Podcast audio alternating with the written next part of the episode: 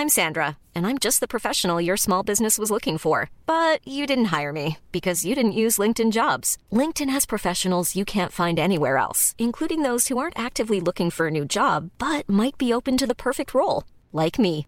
In a given month, over 70% of LinkedIn users don't visit other leading job sites. So if you're not looking on LinkedIn, you'll miss out on great candidates like Sandra. Start hiring professionals like a professional. Post your free job on linkedin.com/people today. Mom deserves the best, and there's no better place to shop for Mother's Day than Whole Foods Market. They're your destination for unbeatable savings, from premium gifts to show-stopping flowers and irresistible desserts. Start by saving 33% with Prime on all body care and candles. Then get a 15-stem bunch of tulips for just $9.99 each with Prime. Round out Mom's menu with festive rosé, irresistible berry chantilly cake, and more special treats. Come celebrate Mother's Day at Whole Foods Market. Many of us have those stubborn pounds that seem impossible to lose, no matter how good we eat or how hard we work out. My solution is PlushCare. PlushCare is a leading telehealth provider with doctors who are there for you day and night to partner with you in your weight loss journey. They can prescribe FDA-approved weight loss medications like Wagovi and Zepbound for those who qualify. Plus, they accept most insurance plans. To get started, visit plushcare.com slash weight loss. That's plushcare.com slash weight loss. سلام این دهمین آلبومه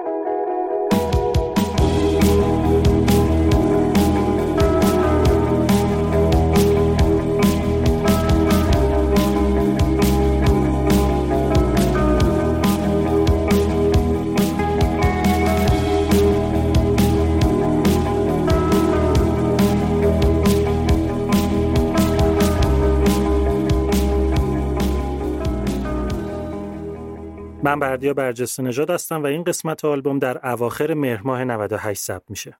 توی هر قسمت پادکست آلبوم من در مورد ماجرای آلبوم موسیقی آرتیستش براتون صحبت می‌کنم. همین اول کاری هم عذرخواهی کنم ازتون واسه اینکه این قسمت با تاخیر منتشر شده. ممنون که پیگیر بودین و حواستون به آلبوم بود. توی قسمت دهم قرار از سلطان موسیقی پاپ بشنویم. از شناخته شده ترین solo artist تمام دوران.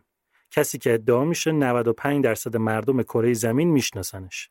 یعنی مایکل جکسون و انتشار ششمین سولو آلبومش تریلر آلبومی که به عنوان پرفروشترین آلبوم تاریخ موسیقی ازش یاد میشه.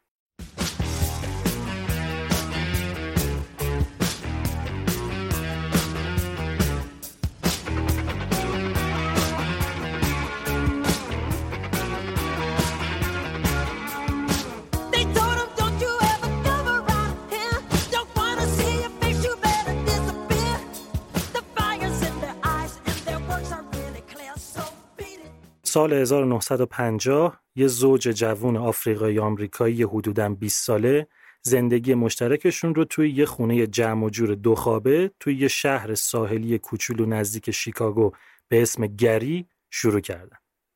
آقای اسمش جو جکسون بود. یه جوون قوی هیکل، مغرور، بداخلاق و زحمتکش، اهل آرکانزاس که مسیر پرپیچ و خمی رو طی کرده بود تا رسیده بود به جایی که الان شروع قصه ماست. وقتی جو کم سن و سال بود از اون بچه های تنها و بدون دوست بود که تنها هدفش این بود که کاری نکنه که باباش کتک بخوره. وقتی جو 18 سالش شد مدرسه رو ول کرد و واسه کار رفت توی کارخونه فولاد. خشم فروخورده جو از فشاری که پدرش بهش تحمیل کرده بود اونقدر زیاد بود که کار کردن توی محیط خشک و خشن کارخونه فولادم نمی‌تونست تخلیهش کنه. جو گیتار هم می‌زد اما موسیقی بلوز هم با اون سوز و گداز و غمی که تو خودش داره همچین دوای دردش نبود. واسه همین این انرژی مضاعف رو گذاشت روی بوکس و کنار کار توی کارخونه شروع کرد حرفه‌ای ورزش کردن و تونست چند تا مقامم بیاره و توی این رشته آدم معروفی بشه. بوکس شده بود عشقش. همون موقع ازدواجم کرد اما چون همه حواسش به بوکس بود و آدمی هم نبود که زندگی کردن باش راحت باشه خیلی زود از هم جدا شدن. تا اینکه یه سال بعد از جداییش جو که 21 سالش بود با یه دختر 17 ساله مدرسه‌ای به اسم کاترین آشنا شد. کاترین یه دختر مذهبی بود که توی گروه موسیقی مدرسه آواز می‌خوند. بچه که بود فلج اطفال گرفته بود و واسه همین درست نمی‌تونست راه بره. جو و کاترین وارد رابطه شدن. جو گیتار می‌زد و کاترین می‌خوند و زندگیشون یه رنگ و بوی تازه گرفته بود و یه سال بعد از آشنایی با هم ازدواج کردن و شدن زوجی که قصه رو باشون شروع کردم. پس دوباره بگم. سال 1950 جو و کاترین جکسون زندگی مشترکشون رو توی یه خونه کوچولی دو خوابه توی شهر گری شروع کردن. چند ماه بعد اولین بچهشون به دنیا اومد. یه دختر به اسم ربی. با به دنیا اومدن ربی جو مجبور شد عشقش یعنی بوکس رو برای همیشه ببوسه و بذاره کنار واسه اینکه زندگی رو بچرخونه فقط بچسبه به فولاد. خانواده جکسون سال به سال بزرگتر می‌شد تا حدی که تا سال 1966 یعنی توی حدوداً 16 سال جو و کاترین صاحب 10 تا بچه شدن. یکیشون البته بعد از به دنیا اومدن مرد این رو کم کنی میشه 9 تا بچه و با خودشون یه خانواده بزرگ 11 نفره. سری فقط اسم برم بچه ها رو مهم نیست یادتون بمونه بعدا هر جا لازم شد میگم دوباره یه چیز دیگم این که اسم اصلیشون رو نمیگم اسمی که باهاش معروفن رو میگم. مثلا گفتم بچه اول اسمش ربی بود اما اسم اصلیش لارین بود. معروف بود به ربی. پس بچه اول دختر بود ربی. سه تا بچه بعدی پسر بودن. جکی تیتو جرماین. بچه پنجم دختر بود. لاتویا. بچه ششم پسر بود که از دنیا رفت. بچه هفتم هم پسر بود. مارلون. بچه هشتم هم پسر بود. کسی که موضوع این قسمت پادکسته یعنی مایکل. بچه نهم پسر رندی و بچه آخر دختر جنت همه این نه تا بچه آدمای شناخته شده ای توی موسیقی هن. معروف ترینشون هم که می‌دونین دیگه اول مایکل جکسون بعدم جنت جکسون توی این مدت جو مجبور شد کنار کارخونه فولاد بره پاره وقت توی کارخونه ریختگری هم کار کنه. کاترین هم بره توی یه فروشگاه زنجیره‌ای واسه پشت صندوق. عشق اول جو خونوادش بود، عشق دومش که بوکس بود رو گذاشته بود کنار، اما عشق سومش یعنی موسیقی رو سعی کرد زنده نگه داره. با یکی از برادراش گروه موسیقی رو انداخت به اسم دفالکونز گیتار می‌زد آهنگ میساخت خیلی زحمت می‌کشید بنده خدا. یعنی دو جداش کار می‌کرد بعد بقیه وقتش رو هم میذاش روی این گروهه. اما هرچی زور زدن نشد که بشه. نتونستن کمپانی پیدا کنن و موزیکشون رو بفروشن. آخر سر که یکی از همگروهیاشون جدا شد ازشون جو این یکی رو هم گذاشت کنار. جو سرخورده شده بود. به هیچ کدوم از آرزوهاش نرسیده بود. شده بود یه آدم گنده دماغ و بد اخلاق مثل باباش. اما اوایل دهه 60 بود که یه فکری به ذهنش رسید. فکری که دنیای موسیقی رو زیر رو کرد. سال 1962 یه روز دومین پسر خانواده یعنی تیتو که نه سالش بود داشت با گیتار جو بازی می‌کرد که سیم گیتار رو پاره کرد. جو خیلی عصبانی شد اما بعد یه فکری به ذهنش رسید. رفت یه گیتار برای تیتو خرید و ساز زدن بهش یاد داد.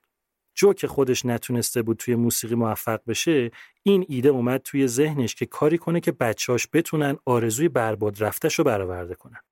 شروع کرد کار کردن با سه تا پسر بزرگش یعنی جکی و تیتو و جرماین اسمشون هم گذاشت جکسون برادرز یکم بعد جو مایکل رو هم آورد تو گروه که اون موقع پنج سالش بود مایکل اونقدر خودش استعداد نشون داد که شد خواننده اصلی گروه. یه مدت تمرینای د جکسون برادرز با همین ترکیب رفت جلو تا اینکه جو داداش بزرگه مایکل یعنی مارلون رو هم آورد تو جمعشون و پنج تا برادر مشغول تمرین شدن و اسمشون رو هم عوض کردن و گذاشتن د جکسون 5 جو هدفش رو پیدا کرده بود. شبانه روز با بچه ها تمرین می‌کرد. وحشیانه هم تمرین می‌کرد. میشست روی صندلی کمربندش رو می‌گرفت دستش هر جا اشتباه می‌کردن میگرفتشون به باد فوش و کتک. موقعی تمرین حق نداشتن بابا صداش کنن. باید بهش می‌گفتن جو. خودش هم بچه ها رو به اسم صدا نمی‌کرد. روشون اسمای توهینآمیز گذاشته بود. مثلا مایکل رو دماغ کوفته ای صدا می‌کرد. این وسط فشار روی مایکل بیشتر از بقیهشون بود. هم کوچکترین بود هم نقشش مهمتر بود. واسه همین هم بیشتر اشتباه می‌کرد هم اشتباهش بیشتر به چشم میومد و بیشتر از همه کمربند می‌خورد. جو همینطور سخت و فشرده با بچه ها تمرین می‌کرد.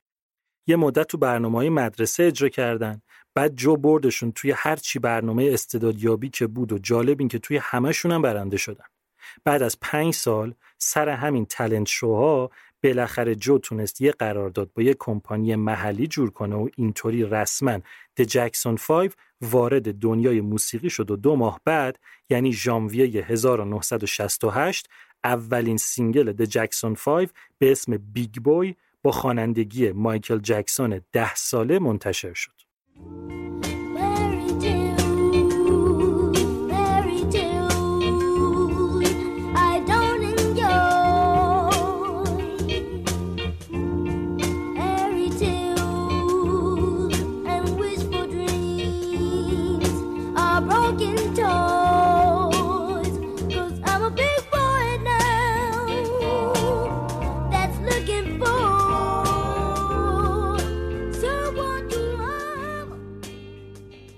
همین یه دونه آهنگ اونا رو تبدیل کرد به سلبریتی های محل. دیگه توی گری همه میشناختنشون. با همین یه ذره شهرت و به کمک اون کمپانی محلیه رفتن توی کنسرت های یه آرتیستی که اون موقع معروف بود به اسم بابی تیلر. یه جورایی بابی تیلر اینا رو کشف کرد. کمکشون هم کرد و یه لینک زد به کمپانی خیلی معروف موتان و ریشگه رو گذاشت تا بالاخره جور شد و د جکسون 5 موفق شد با موتان قرارداد امضا کنه و یه قدم به شهرت ملی نزدیک بشه. اسم این کمپانی رو قبلا توی قسمت ادل شنیدیم. خلاصه سر این قرارداد جو که دیگه موفقیت رو جلوی دماغش می‌دید از کارش اومد بیرون. دست زن و بچه ها رو گرفت و خانوادگی بلند شدن رفتن کالیفرنیا. جایی که Motown بود. که قشنگ مثل عقاب وایسه بالا سر گروه و روی همه چی نظارت کنه. اونجا بود که The Jackson 5 اولین single جدی و ملیش رو منتشر کرد. یعنی نه محلی، یه چیزی که همه آمریکا بشنونش. آهنگی به اسم I Want You Back که این تو هم مایکل که دیگه 11 سالش شده بود خواننده اصلی بود.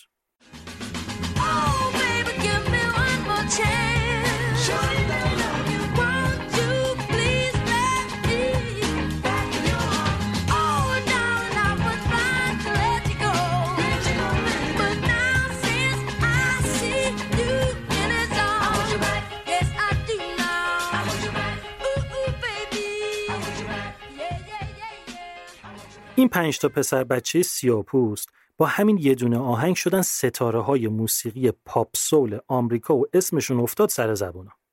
موتان متوجه شد که اینا خیلی بیشتر از اون چیزی که فکر می‌کرده پتانسیل دارن.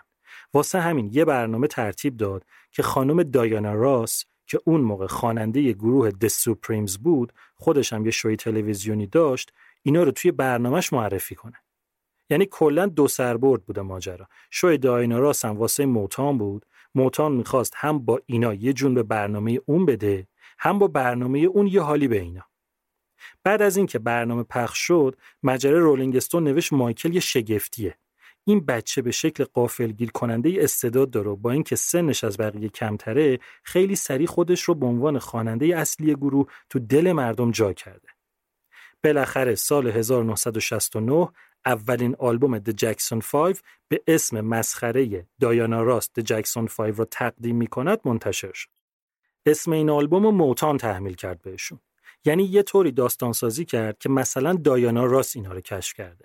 اما ما می‌دونیم که در اصل بابی تیلر بود که اینا رو کشف کرده بود. آلبوم دوازده تا آهنگ داشت که توی ده تاشون مایکل 11 ساله خواننده اصلی بود، توی دو تای دیگه هم جرماین.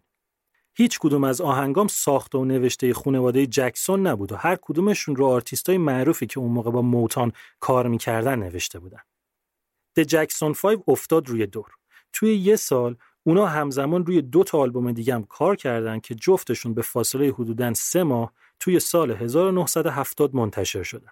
از این سه تا آلبوم The Jackson 5 کلا چهار تا single منتشر کرد که نکته جالبش این بود که شدن اولین آرتیست تاریخ موسیقی که چهار تا single اولشون شماره یک بیلبورد شد.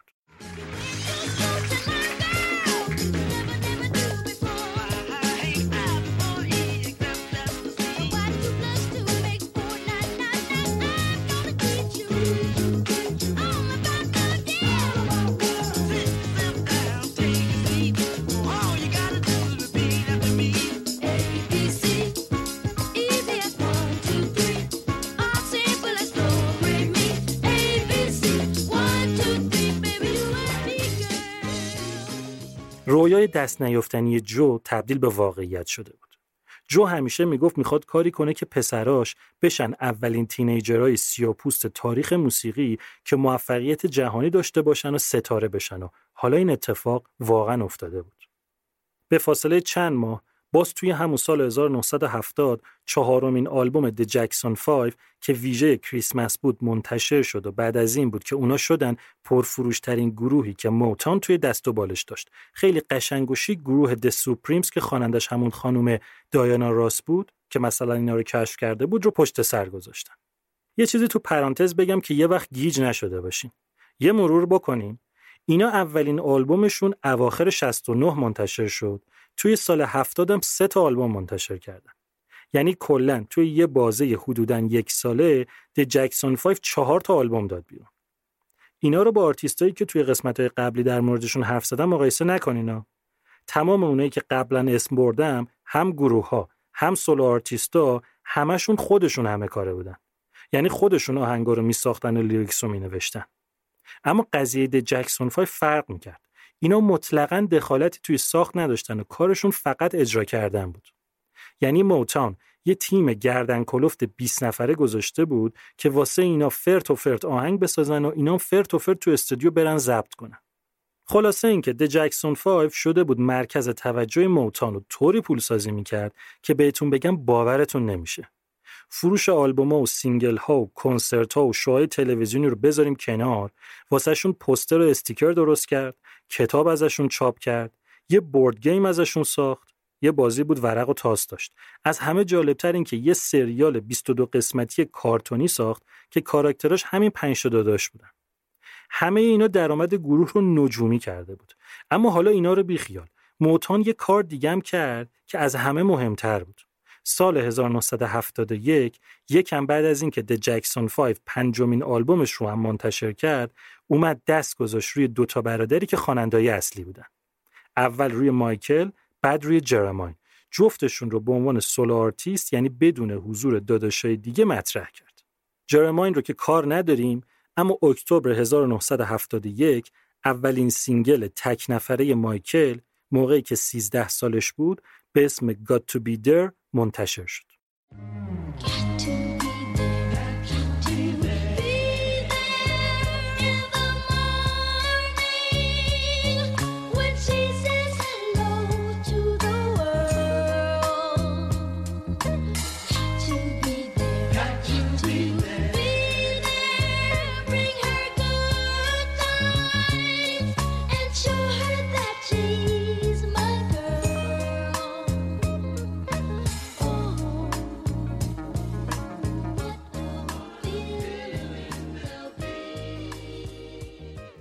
با همین یه دونه آهنگ Motown خیالش راحت شد که دست روی مهره درستی گذاشته و حالا دیگه وقتشه مایکل رو به عنوان یک ستاره مستقل به دنیا معرفی کنه.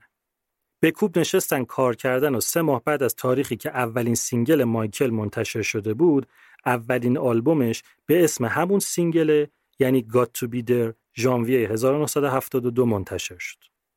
هنوز استودیوی آلبوم اول خشک نشده بود که Motown شروع کرد کار کردن روی سولو آلبوم دوم مایکل. یعنی چند تا تیم نشسته بودن شبانه روز روی این خانواده کار می‌کردن. چهار ماه بعد از اولین آلبوم مایکل ششمین آلبوم د جکسون 5 اومد بیرون که مایکل جکسون هم توش بود سه ماه بعد از این آلبوم هم یعنی آگست 1972 دومین آلبوم سولوی مایکل به اسم بن منتشر شد.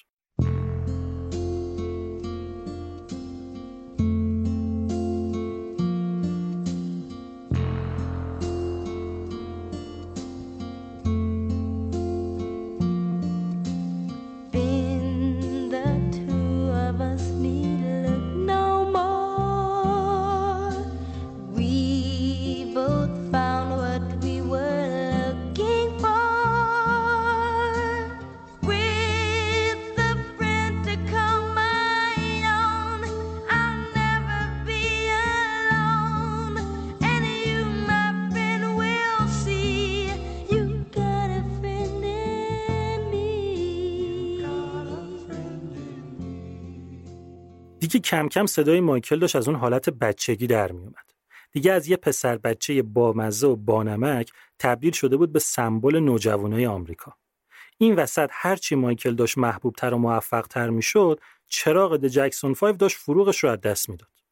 مارچ 1973 هفتمین آلبوم د جکسون 5 اومد بیرون و 15 روز بعدش سومین آلبوم سولوی مایکل به اسم میوزیک ان می منتشر شد. اینجا که مایکل 15 سالش بود دیگه کاملا صداش عوض شده بود و می‌شد بلوغ رو توش شنید. یه چی بگم تو پرانتز حواستون هست دیگه علنا زندگی مایکل خلاصه شده بود توی موسیقی. یعنی اگه بخوام بهتر شرایط رو توصیف کنم یه جورایی برده صنعت موسیقی بود. نه کنترل داشت، نه انتخاب، نه می‌تونست توی اون سن و سال واسه خودش تصمیم بگیره، نه می‌تونست اصلا دخالت داشته باشه توی پروسه تولید. هر کاری که بهش می‌گفتن رو باید می‌کرد. سر همین آلبوم سومش به موتان گفت بابا جان منم یکی دو تا آهنگ خودم ساختم. بیاین روی اینام کار کنیم. اما موتان قبول نکرد و گفت تو هنوز دهنت بوی پوشک میده. تو کار بزرگترا دخالت نکن. خیلی تفلکی بوده خلاصه. حالا یه سوالی ممکنه تو ذهنتون باشه اینکه این بچه که همش تو موزیک میلولیده مدرسه رو چیکار می‌کرده؟ جواب اینه که مایکل تا 11 سالگی می‌رفت مدرسه. اما وقتی قضیه د جکسون 5 جدی شد براشون یعنی واسه همه داداشا معلم خصوصی گرفتن که دوشنبه تا جمعه روزی سه ساعت بهشون درس می‌داد. اما در کل چیزی که معروفه اینه که مایکل خودش همه چیزو یاد گرفته. توی اون شلوغی کار روزی یه دونه کتاب دست می‌گرفت و تمامش می‌کرد. تاریخ می‌خوند، ادبیات، هنر، فلسفه، کتاب علمی، یعنی خلاصه پسر باهوش و خفنی بوده. منتها کنترلی روی زندگی هنریش نداشته. بذارین یه مثال بزنم براتون سر این کنترل نداشتنه که یکم ذهنتون روشن بشه. چون همچین چیزی رو توی آرتیستایی که تا الان در موردشون توی قسمت‌های دیگه صحبت کردم نداشتیم. مثلا توی همین آلبوم هفتم د جکسون 5 یه آهنگ هست به اسم تاچ. ماجرای آهنگ داره عشقبازی خواننده با یه خانم رو توصیف می‌کنه. اینو شما بذار کنار این که موقعی که مایکل این آهنگو خونده 14 سالش بوده. مسخره است دیگه. یعنی اونقدری شعور به خرج نداده بودن که همه چیزو فدای پول نکنن. یا یه مثال دیگه. عکس کاور روی سولو آلبوم مایکل همین سومیه مایکل رو نشون میده که یه گیتار دستش گرفته و تو دل طبیعت داره ساز می‌زنه. اما مایکل اصلا تو این آلبوم بجز اینکه آواز خونده هیچ کار دیگه ای نکرده چه برسه به اینکه گیتار بزنه آلبوم سوم مایکل اونقدر موفق از آب در نیامد یعنی نه فروش خوبی داشت نه اینکه آهنگاش توی چارت کار خاصی کردن. آلبوم د جکسون 5 هم همینطور. یعنی به نظر میومد که یه جورایی داره از اون شهرت و محبوبیتشون کم میشه. جو جکسون یعنی پدر خانوادم شاکی بود. همین که موتان یه جورایی اون رو از توی چرخه تصمیم گیری انداخته بود بیرون همین که می‌دید نتیجه اون چیزی نشده که انتظارشو داشته. واسه همین جو اومد یه حرکت فضایی کرد. یادتونه دیگه جو اومد پنج تا پسرش رو از نه تا بچه گذاشت کنار هم که شدن د جکسون 5 حالا شده بود سال 1973 که جو یه نقشه دیگه کشید این بار اون چهار تا بچه دیگهش رو هم یعنی یه پسر دیگهش رندی با سه تا دخترش ریبی، لاتویا و جنت که جنت اون موقع هفت سالش بود رو هم آورد توی موسیقی و گروه نه نفره اینا رو برد توی لاس وگاس که توی کازینوها برنامه اجرا کنن. از بعد از این جریانات تا سال 1975 د جکسون 5 سه تا آلبوم دیگه منتشر کرد که تعداد آلبوماشون جمعا شد 10 تا. از سولوهای مایکل خبری نبود تا بالاخره سال 1975 چهارمین سولو آلبوم مایکل منتشر شد.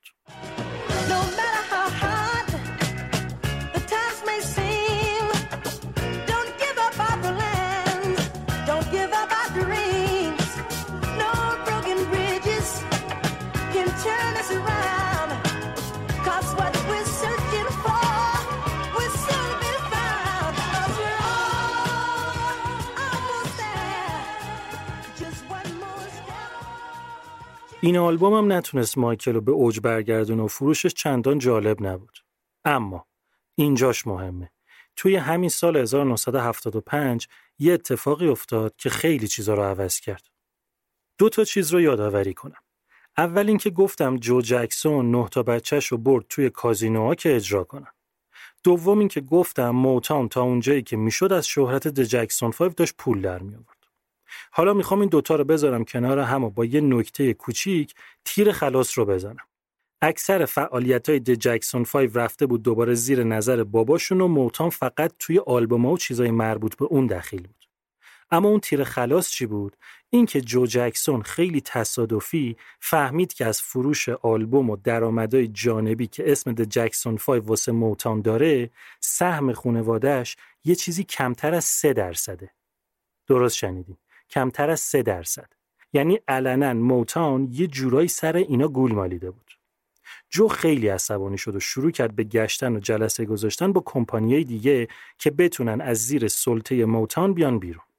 نتیجه اینکه تونست با کمپانی معروف Epic Records توافق کنه که 20 درصد از درآمد و مزایای آلبوما واسه خانواده جکسون باشه. یعنی حدوداً هفت برابر اون چیزی که موتان بهشون می‌داد. جو رفت تو این فاز که د جکسون 5 موتان رو بپیچونه و بره یه قرارداد با اپیک ببنده اما دو تا مسئله بود این وسط که باید حل می‌شد. اول اینکه جرماین رو یادتونه اون داداشه که مثل مایکل آلبوم سولو واسش منتشر کردن. دو سال قبل از این جریانا ازدواج کرده بود اونم با دختر صاحب موتان. در نتیجه جرماین گفت من با شماها نمیام و میمونم پیش پدر زنم. جو هم گفت فدا سر هممون. دست داداش کوچیکه یعنی رندی رو گرفت و آوردش جای جرماین که ترکیب پنج تا داداش به هم نخوره. این قضیه پس حل شد. اما مسئله مهمتر این بود که موتان اصلا از این کار خوشش نیامد. رفت شکایت کرد که داره نقض قرارداد میشه و فلان. ولی بعد از چند جلسه و چک و چونه زدن موتان قبول کرد که خانواده جکسون برن آلبوماشون رو با اپیک ضبط کنن. منتها به یه شرط.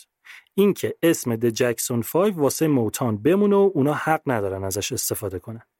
اینا هم گفتن اوکی و اینطوری همکاری خانواده جکسون البته بجز جرماین با موتان تموم شد و همین شد شروع فصل جدیدی از فعالیتشون. اولین کاری که کردن این بود که بشینن فکر کنن اسمشون رو چی بذارن. اومدن گفتن خب ما یه د جکسون 5 داشتیم که دیگه نداریم. بعد گفتن 5 همون پنج یعنی توی انگلیسی شبیه حرف اسه. پس بیایم 5 رو بکنیم اس بچسبونیمش به جکسون. به همین قشنگی و باحالی اسم جدید گروه شد The Jacksons.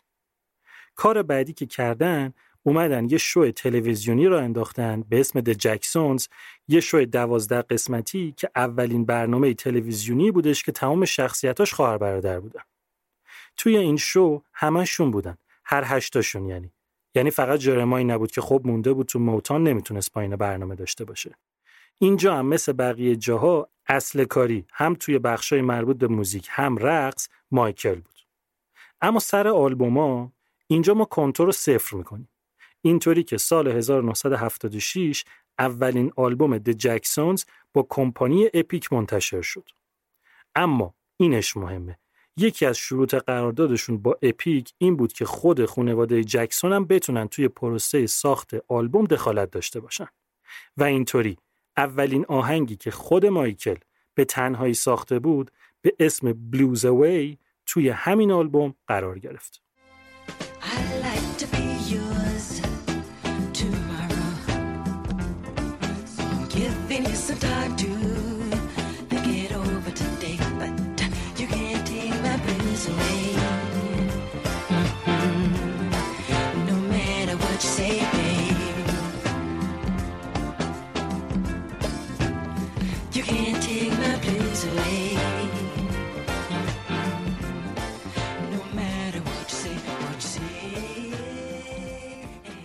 یه سال بعد این آلبوم یه آلبوم دیگه منتشر کردن که کاری بهش نداریم. اما چیزی که مهم بود این بود که بعد این آلبوم مدل قراردادشون رو با اپیک عوض کردن و آلبوم بعدی یعنی سومین آلبوم د جکسونز که با اپیک کار کرده بودن تماما اومد زیر نظر خودشون. یعنی هم تمام آهنگا رو خودشون ساختن همین که تهیه کننده آلبوم خودشون بودن. از هشت آهنگ این آلبوم سه تاش کردیت شده واسه مایکل که اتفاقا آهنگای نسبتا خوب آلبوم هم هستن. یکی از این سه تا آهنگ که مایکل ساخته اسمش هست Shake Your Body که یکی از پرفروشترین single های دوران فعالیت The Jacksons با کمپانی Epic ه.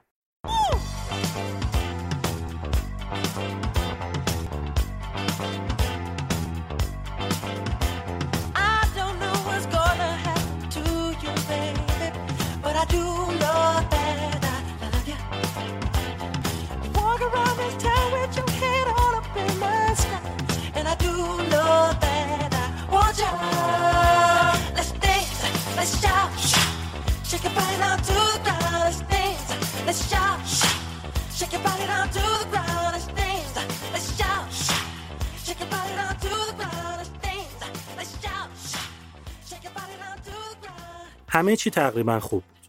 البته شهرت داداشا به اندازه سابق نبود دیگه. یعنی اون سیستم promotion و فازی که Motown داشت رو Epic نمی‌تونست به اینا بده. اصلا شهرت Motown به همین مدل عرضه کردن آرتیستا و فروختنشون به مردم بود. اما اینا راضی بودن. همین که گفتم بهتون چون سهمشون بیشتر شده بود آلبوم هرچی هم کمتر میفروخت باز اینا بیشتر از قبل پول گیرشون میومد. همین که خودشون توی پروسه تولید دخیل بودن و همین روح موزیک دوستشون رو ارضا می‌کرد. یه سال بعد از این آلبوم مایکل واسه یه مدت کوتاه از داداشا جدا شد که بره نیویورک و توی یه فیلم بازی کنه. فیلم دویز که یه فیلم موزیکال از قصه جادوگر شهر اوز بود. مایکل هم قرار بود نقش مترسک رو بازی کنه. فکر می‌کنی نقش دختر قصه یعنی دوروثی با کی بود؟ با دایانا راس. همون خانومه که موتان علکی گفت برادرای جکسون رو کشف کرده.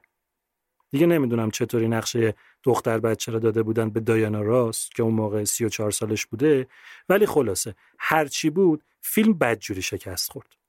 24 میلیون دلار خرجش کرده بودن 21 میلیون دلار فروش کرده بود. تو پرانتز بگم معمولا واسه این که بگن یه فیلم تو گیشه موفق بوده باید حداقل دو نیم برابر هزینه‌ای که واسه شده بفروشه که خب این از هزینهش هم کمتر درآورده بود.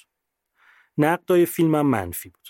اما تنها چیزی که همه منتقدا روش توافق داشتن این بود که مایکل نقشش رو عالی بازی کرده بود. اینا حالا واسه ما مهم نیست. چیزی که مهمه اینه که توی تیم موسیقی این فیلم موزیکال یه آدم گردن کلفت و خفن بود به اسم کوینسی جونز. یکی که سیاپوستا که نه تمام آمریکا میپرستیدنش. پروردگار موزیک R&B و جز و soul و هر چی ژانر دیگه که مخصوص سیاپوستاس بود.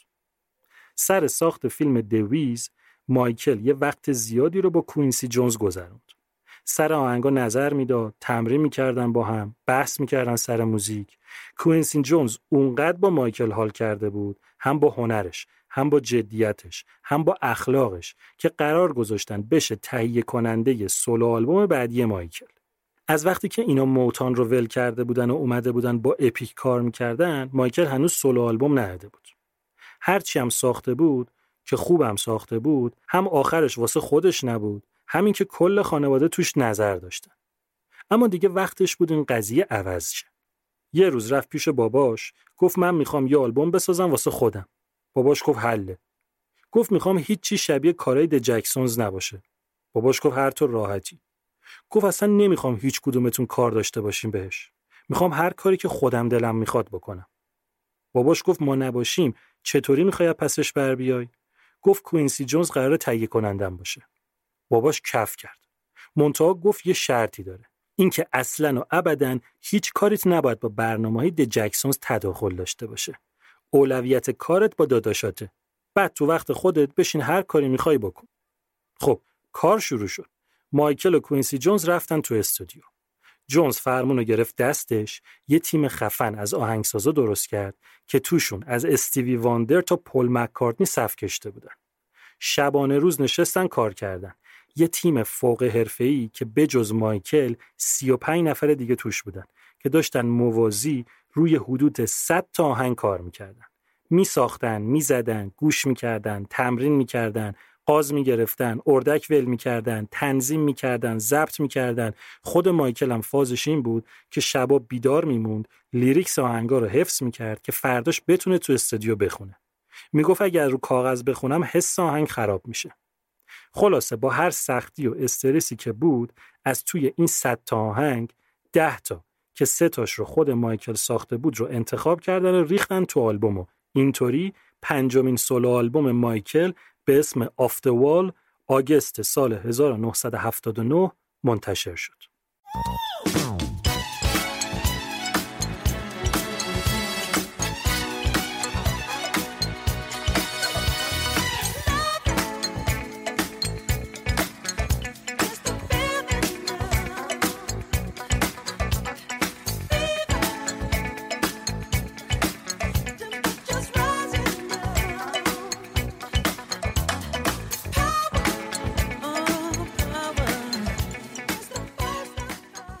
این آلبوم دیگه واقعا آلبوم بود.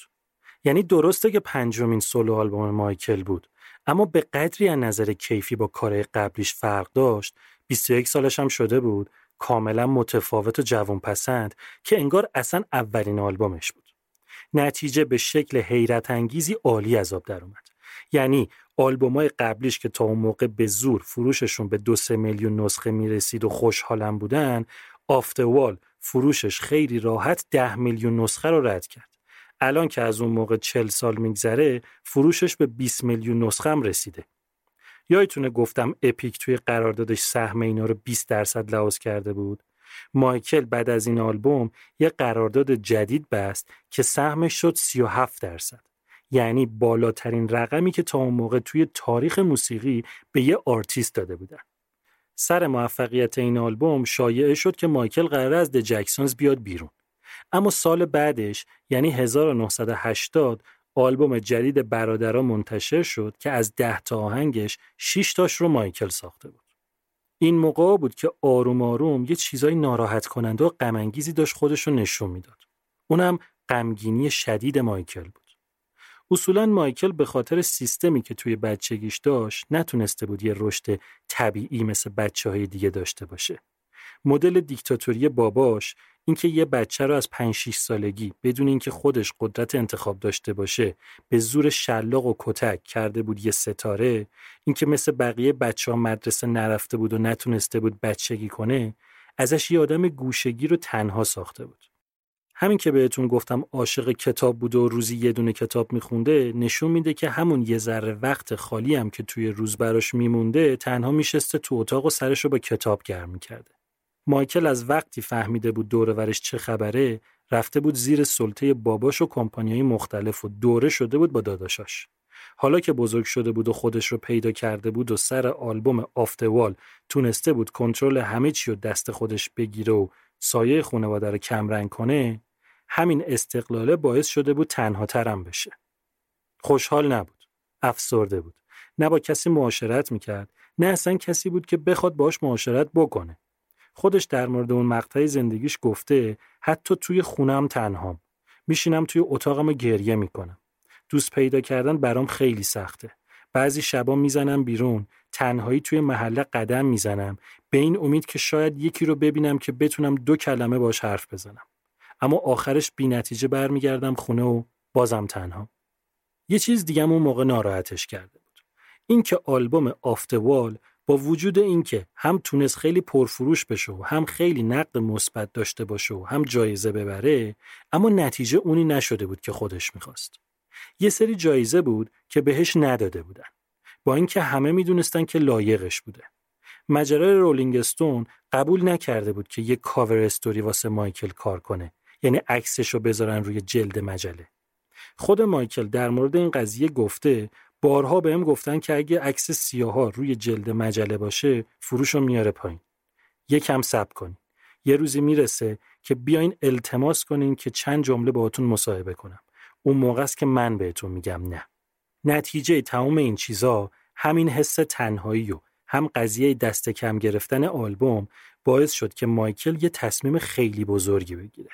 و اون اینکه کاری کنه که بشه بزرگترین و پولدارترین ستاره show business و از تو دل این حسای منفی و پر از سرخوردگی و غمگینی و حس تحقیر پروسه کار روی بزرگترین آلبوم تاریخ موسیقی شروع شد.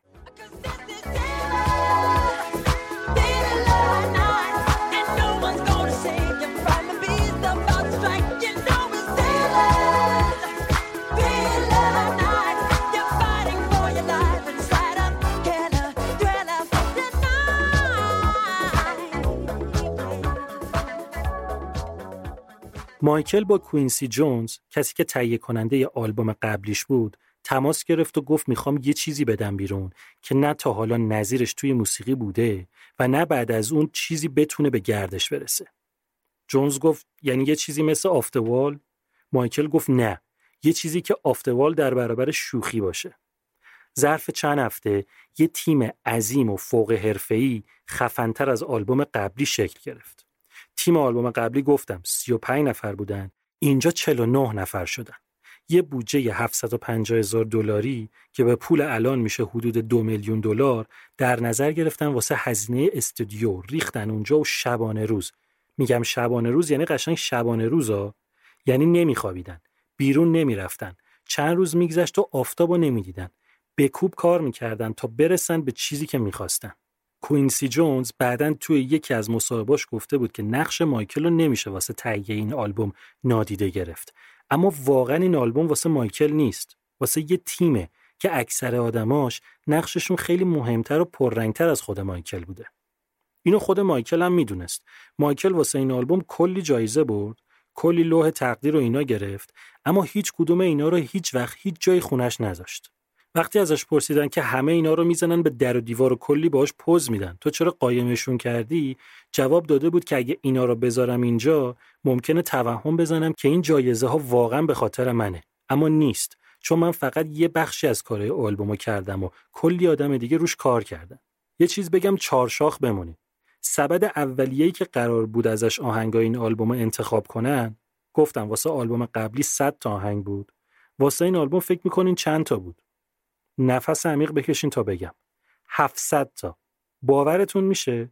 یعنی 700 تا آهنگ رو ریختن جلوشون روی خیلی هاشم کار کردن توی مرحله اول از بین این 700 تا تونستن 30 تا آهنگ رو بکشن بیرون و آخرش از تو دل اینا 9 تا آهنگ رو انتخاب کنن و بذارن واسه آلبوم که از این 9 تا آهنگ 4 تاش واسه خود مایکل بود. اینم بگم که سیستم آهنگسازی مایکل اصولا چیز غریبی بود. آهنگا رو روی کاغذ نمی نوشت یه sound recorder داشت شروع می‌کرد خوندن و ضبط می‌کرد. بعد یکی دو بار گوش می‌داد می‌رفت تو اتاق ضبط و باقی چیزا. یه پرانتز باز کنم اینجا. این که میگم نمی نوشت و ضبط می‌کرد منظورم این نیست که lyrics رو می‌خوند فقط ها. ملودی داشت خوندنش. آهنگا رو با دهن می‌زد. یه چیزی بگم واضح بشه قضیه. مایکل اصلا بلد نبود موسیقی بنویسه. ساز زدنم به اون صورت نمی‌دونست. یه کوچولو کیبورد و گیتار و پرکاشن می‌زد اما نه در حد نوازنده. آهنگ رو توی ذهنش میساخت و با دهن می‌زد و ضبط می‌کرد و می‌داد بقیه گوش کنن و آهنگش کنن. یعنی می‌خواست بقیه اونی که توی ذهنش میشنوه رو براش بزنن. تنظیمم همینطوری می‌کرد آهنگو. یعنی آکادمیک بلد نبود. اول توی ذهنش این کارو می‌کرد و می‌گفت به بقیه که چیکار کنن. اما در کل مایکل خیلی با تیم قاطی نمی‌شد و تا وقتی که لازم نبود میذاش اونا کار خودشونو بکنن. تنهایی می‌رفت یه طور شلاقی تمرین رقص می‌کرد. اون چیزای عجیب غریبی که ازش دیدیم و اون کارهای فضایی که ازش تو ذهنمونه از همین جاها شروع شد. و اما ژانر آلبوم. آلبوم قبلی مایکل که واسه سال 79 بود ژانرش دیسکو بود. می‌شد رد R&B و فانک هم توش پیدا کرد. اما قالب آلبوم یعنی ژانری که باهاش تبلیغ شده بود دیسکو بود. یعنی تقریبا محبوب ترین ژانری که عموم مردم آمریکا اون موقع باش حال می‌کردن. ولی همون موقع ها یه اتفاق عجیب و بی ربط افتاد که یه جورایی مسیر موسیقی پرطرفدار اون موقع رو عوض کرد. سال 1979 یه مسابقه مهم بین دو تا تیم معروف بیسبال وایت ساکس و تایگرز قرار بود برگزار بشه.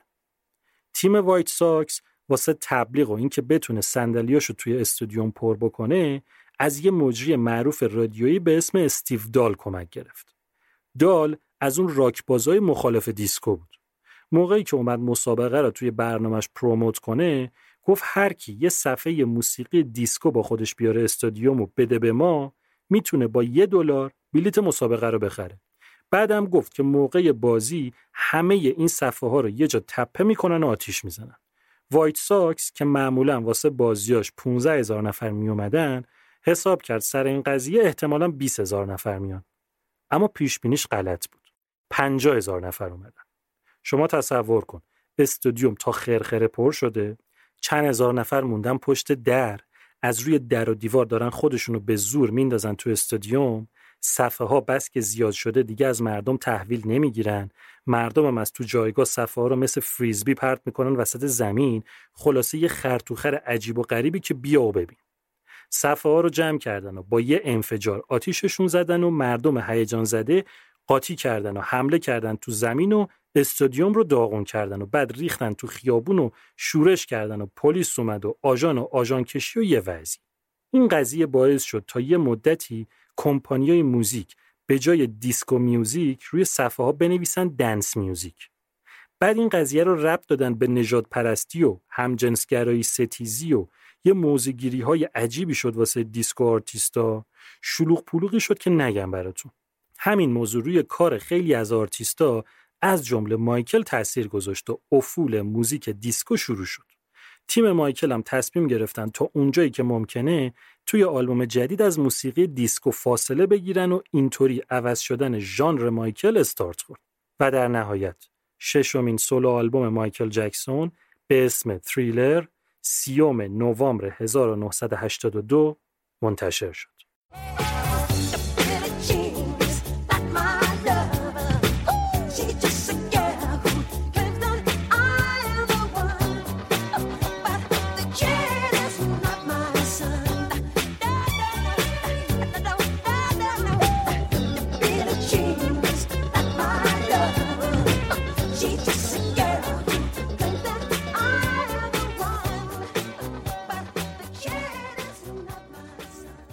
استقبال از آلبوم هولناک بود. به شکلی که توی ماه اول تونست تقریبا هفته یه میلیون نسخه بفروشه. مایکل به شکل عجیبی با هر single جدیدی که بیرون میومد ستایش می‌شد و با هر ویدیوی جدیدی که منتشر می‌شد یه الگوی جدید از رقص و تیپ و استایل رو به مردم معرفی می‌کرد.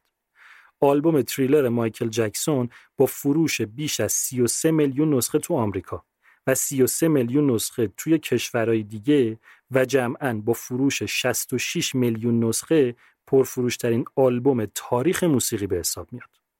تریلر اولین آلبوم تاریخ موسیقیه که هفت تا single ازش تونست توی چارت صد تایی بیلبورد جزو ده تای اول باشه. توی Grammy Awards 1984 مایکل تونست 8 تا جایزه رو ببره و یه رکورد دیگر رو نصیب خودش بکنه. یه کمی رکورد قروقاطیه ولی بذارین اینطوری بگم. آلبوم تریلر 8 تا گرمی برد. از این 8 تا 7 تاش واسه مایکل بود، یکیش واسه مهندس صداش. اما مایکل توی این مراسم یه جایزه دیگه هم برد که بی ربط به تریلر. اونم جایزه بخش کودکه. مایکل یه کتاب صوتی درست کرده بود واسه فیلم E.T. اون هم برنده شده بود. خلاصه مایکل کلا توی این مراسم 8 تا گرمی می‌بره. این رکورد 16 سال فقط دست خود مایکل بود تا اینکه توی سال 2000 کارلوس سانتانا هم 8 تا جایزه برد و الان رکورد دست جفتشونه. نقدای آلبوم تریلر به اندازه‌ای هیجان انگیز بود و به حدی نه تنها آلبوم بلکه خود مایکل ستایش شده بود که دیگه انگار هیچکی نمی‌تونست ازش محبوبتر و معروفتر بشه.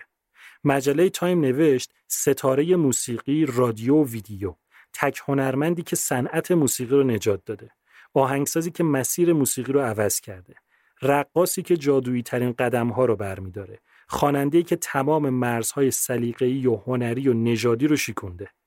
نیویورک تایمز نوشت توی دنیای موسیقی پاپ باید مایکل جکسون رو بذاریم یه طرف و هر آرتیست دیگه که وجود داره رو طرف دیگه تا توازن برقرار بشه. در مورد طرح روی جلد آلبومم بگم ژست مسخره مایکل رو بذاریم کنار اون کت شلوار سفیدی که توی عکس پوشیده واسه خودش نیست. واسه آقای عکاسه.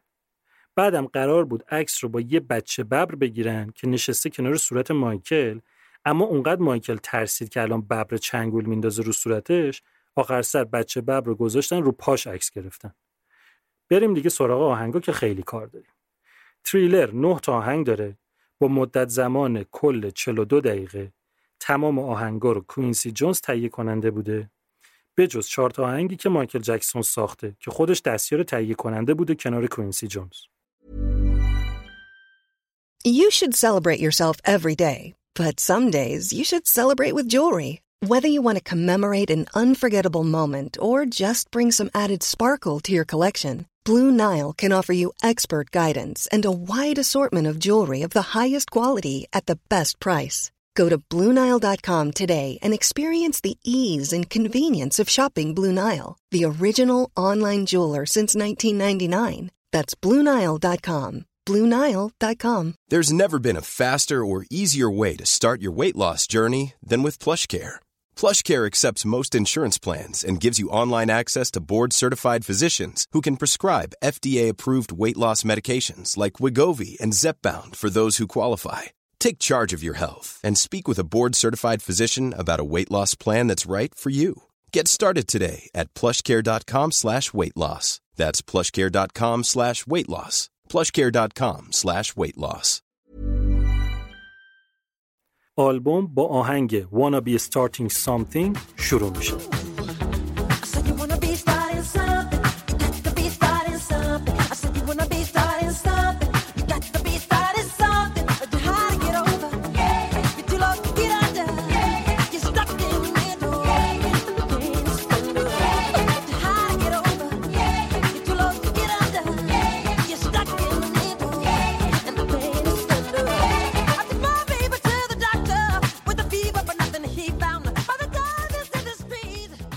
این آهنگ یکی از چهار تا آهنگی که مایکل خودش واسه این آلبوم ساخته. ماجرای آهنگ برمیگرده با آدمای غریبه‌ای که معلوم نیست رو چه حساب کرم دارن که واسه بقیه شایعه درست کنن. مایکل چندین سال قبل این آهنگ رو واسه خواهر بزرگش لاتویا ساخته بود که قضیهش برمیگشت به قصه های رو اعصابی که با زن برادراشون داشت. تو پرانتز بگم لاتویا اولین سولو آلبومش رو یه سال قبل از اینکه مایکل بشینه سر آلبوم تریلر منتشر کرده بود. قرار بود این آهنگ تو آلبوم اول لاتویا باشه. اما آخر سر خود مایکل آهنگ رو برداشت و واسه آلبوم قبلیش یعنی آفت وال ضبطش کرد. ولی توی اون آلبوم هم این آهنگ رو نذاشتن و سر آلبوم تریلر یه چیزایشو تغییر دادن و دوباره ضبطش کردن و شد اولین ترک این آلبوم. این آهنگ هیچ وقت توی آلبومای لاتویا منتشر نشد اما هر از گاهی توی کنسرتاش اون رو اجرا می‌کرد. درسته که اصل قضیه در مورد زن داداشا و یه موضوع خانوادگی بوده اما مایکل فاز قضیه رو چرخوند و اون رو خطاب به رسانه ها گذاشت تو آلبوم خودش. همونایی که بدون اینکه درست بشناسنش در مورد شایعه درست می‌کنن. تم این آهنگ نه همه جاش البته یه جاهاییش از یه مدل موسیقی آفریقایی واسه قوم دوالای کشور کامرانه. بعضی جاها اشتباهی گفتن واسه سواحیلیه اما نه دوالاییه. حالا انگار ما اصلا می‌فهمیم فرقشون چیه. ژانر این آهنگ پست دیسکو و فانکه. پست دیسکو چیه؟ گفتم اون ماجرای بیسبال باعث شد که موزیک دیسکو تحت تاثیر قرار بگیره. موزیک دیسکو بعد از اون اتفاق یه تغییرای کوچولویی کرد و اسمش شد پست دیسکو. عمر این پست دیسکو خیلی کوتاه بود در حد 5 6 سال. بعدش که موزیک هاوس اواسط دهه 80 اومد، پست دیسکو دیگه تقریبا از بین رفت. واسه اینکه پیچیده نشه هر جا من گفتم پست دیسکو شما پستشو در نظر نگیر. همون دیسکو خالی لحاظ کن تنظیم کننده این آهنگ خود مایکله. percussion رو دادن پالینهو داکاستا که یه percussionist خیلی معروف برزیلیه زده. کلی توی آهنگ ساز بادی داره. ترومپت و ساکسیفون و فلوت و ترومبون و فلوگل هورن و اینجور چیزا. آهنگ شلوغیه نسبتاً. کار راحتی نبوده قاعدتا واسه کسی که موسیقی رو فقط حسی بلد بوده. برخورد منتقد با این آهنگ خیلی مثبت بود. رولینگ استون نوشت این آهنگ خروس جنگی این آلبومه. یه آهنگ شاکی و hyperactive و احساسی که فقط کافیه یه پخ بکنی تا از کنترل خارج بشه. Slant Magazine میگه که این آهنگ مثل شهر بازی میمونه. پر از هیجان و fun. پیچ فورک این آهنگ رو توی لیست 200 آهنگ برتر دهه 80 گذاشته شماره دو. توی گرمی اواردز 1984 هم توی بخش بهترین آهنگ آرندبی کاندید شد. نیست آرنبیا اما به نسبت بقیه بخشای گرمی به این نزدیک تره. برنده نشد ولی. چرا برنده نشد؟ چون باخت به یه آهنگ دیگه. به چی باخت؟ به یه آهنگ دیگه از همین آلبوم. جلوتر میگم بهتون کدوم آهنگ. جالب اینه که توی این بخش از پنج تا آهنگ کاندید توی گرمی سه تاش واسه همین آلبوم مایکل بود. چند تا چیز جالب بگم در مورد این آهنگ. اول اینکه این آهنگ یه سیرک از تلق طلوقه. یعنی جدا از پرکاشن و درامز از چند تا درام ماشین هم استفاده کردن.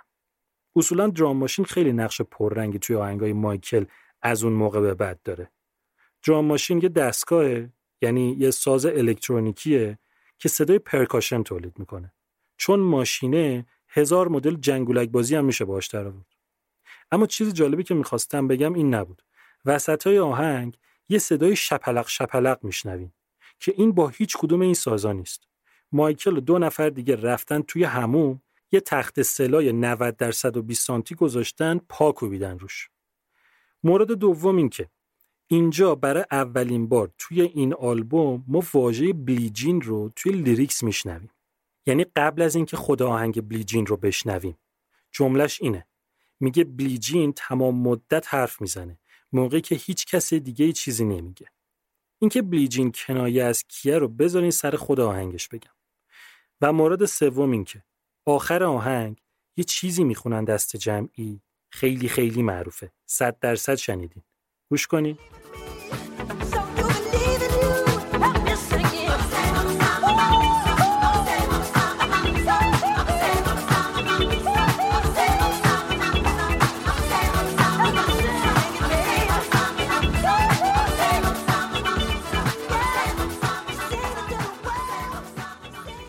این معنیش چیه؟ خیلی ساده و راحت. معنی نداره. یعنی ماکوسا اسم یه ژانر موزیک و رقص آفریقاییه. اما خود جمله معنی نداره اصلا. انگار مثلا ما بگیم دیشتین دیرین دیشتین دیرین حالا بلرزون. این حالا بلرزونش معنی داره فقط. حالا این قضیهش چیه؟ یه ساکسیفونیست خیلی معروف کامرونی است به اسم مانو دیبانگو. این آقا یه آهنگ داره واسه 1972 به اسم سول ماکوسا. این جمله رو که معنی هم نداره تو این آهنگ گفته. گوش کنین.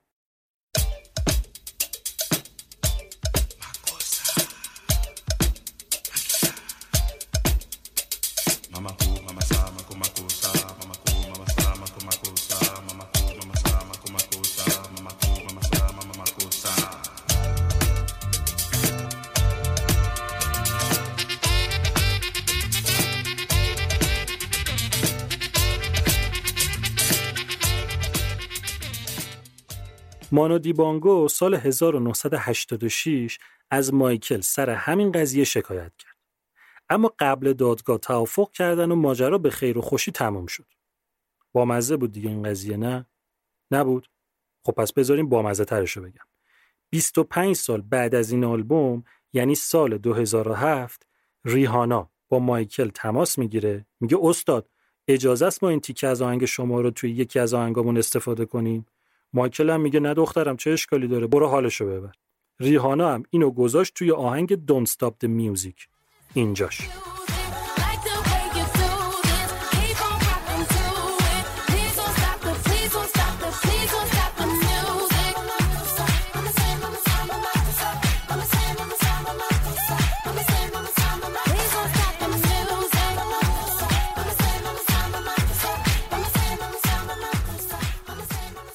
مانو دیبانگو وقتی اینو شنید گفت وات چی شد؟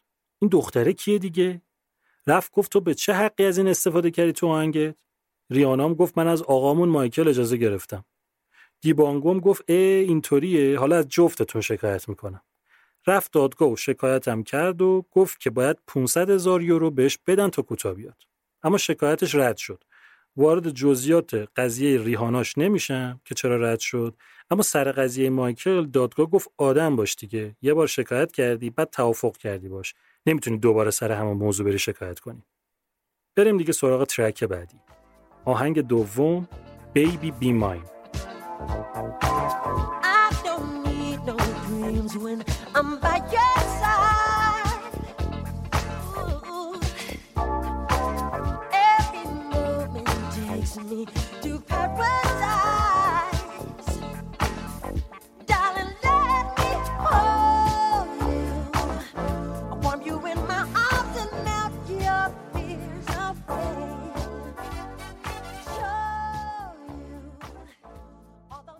این آهنگو راد تمپرتون نوشته. توی آلبوم قبلی مایکل هم سه تا آهنگو ایشون ساخته. با اینکه سفید پوست و انگلیسی بود اما خدای آهنگسازی توی ژانرهای سیاپوستی و آمریکایی بود. راد تمپرتون در اصل کیبوردیست یک گروه شلوغ پلوغ فانک و دیسکو بود به اسم هیت ویو شلوغ از این نظر که ده دوازده تا عضو داشت گروهشون منتها همه سیاپوست تمپرتون اون وسط مثل گاو پیشونی سفید سفید بود. یه روز کوینسی جونز سر آلبوم قبلی مایکل. یه آلبوم از هیت ویو میشنوه کف می‌کنه. میگه اینا رو کی ساخته؟ میگن کیبوردیستشون. میگه کی هست؟ میگن اینه. میگه اوا این چرا سفیده؟ میگن سفیده دیگه اما از هر سیاهی سیاهتره. سر همین قضیه جونز از تمپرتون دعوت می‌کنه و اونم میاد توی تیم آهنگسازای مایکل. تمپرتون دو تا آهنگ دیگه هم توی این آلبوم داره که حالا بهشون می‌رسیم. ژانر Baby Be Mine پست دیسکو با تمپوی پایینتر از آهنگ قبلیه که خیلی واضح و مشخص vocal ش رفته توی ژانر R&B چیز خاص دیگه ای نداره آهنگ سوم The Girl Is Mine Every night she walks right in my since I met her from the start. I'm so proud I am the only one who is special in her heart. The girl is mine. Is mine.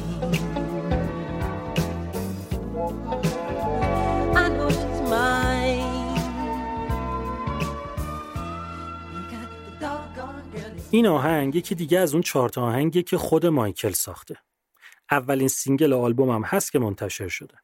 یعنی اینطوری که وقتی این single اومد و همه رادیوها پخشش می‌کردن و ملت هم گوش میکردنش اینا داشتن هنوز روی آلبوم کار می‌کردن. The Girl Is Mine یه دوئت با یکی از شاخترین هنرمندای موسیقی راک جناب پل مککارتنی از گروه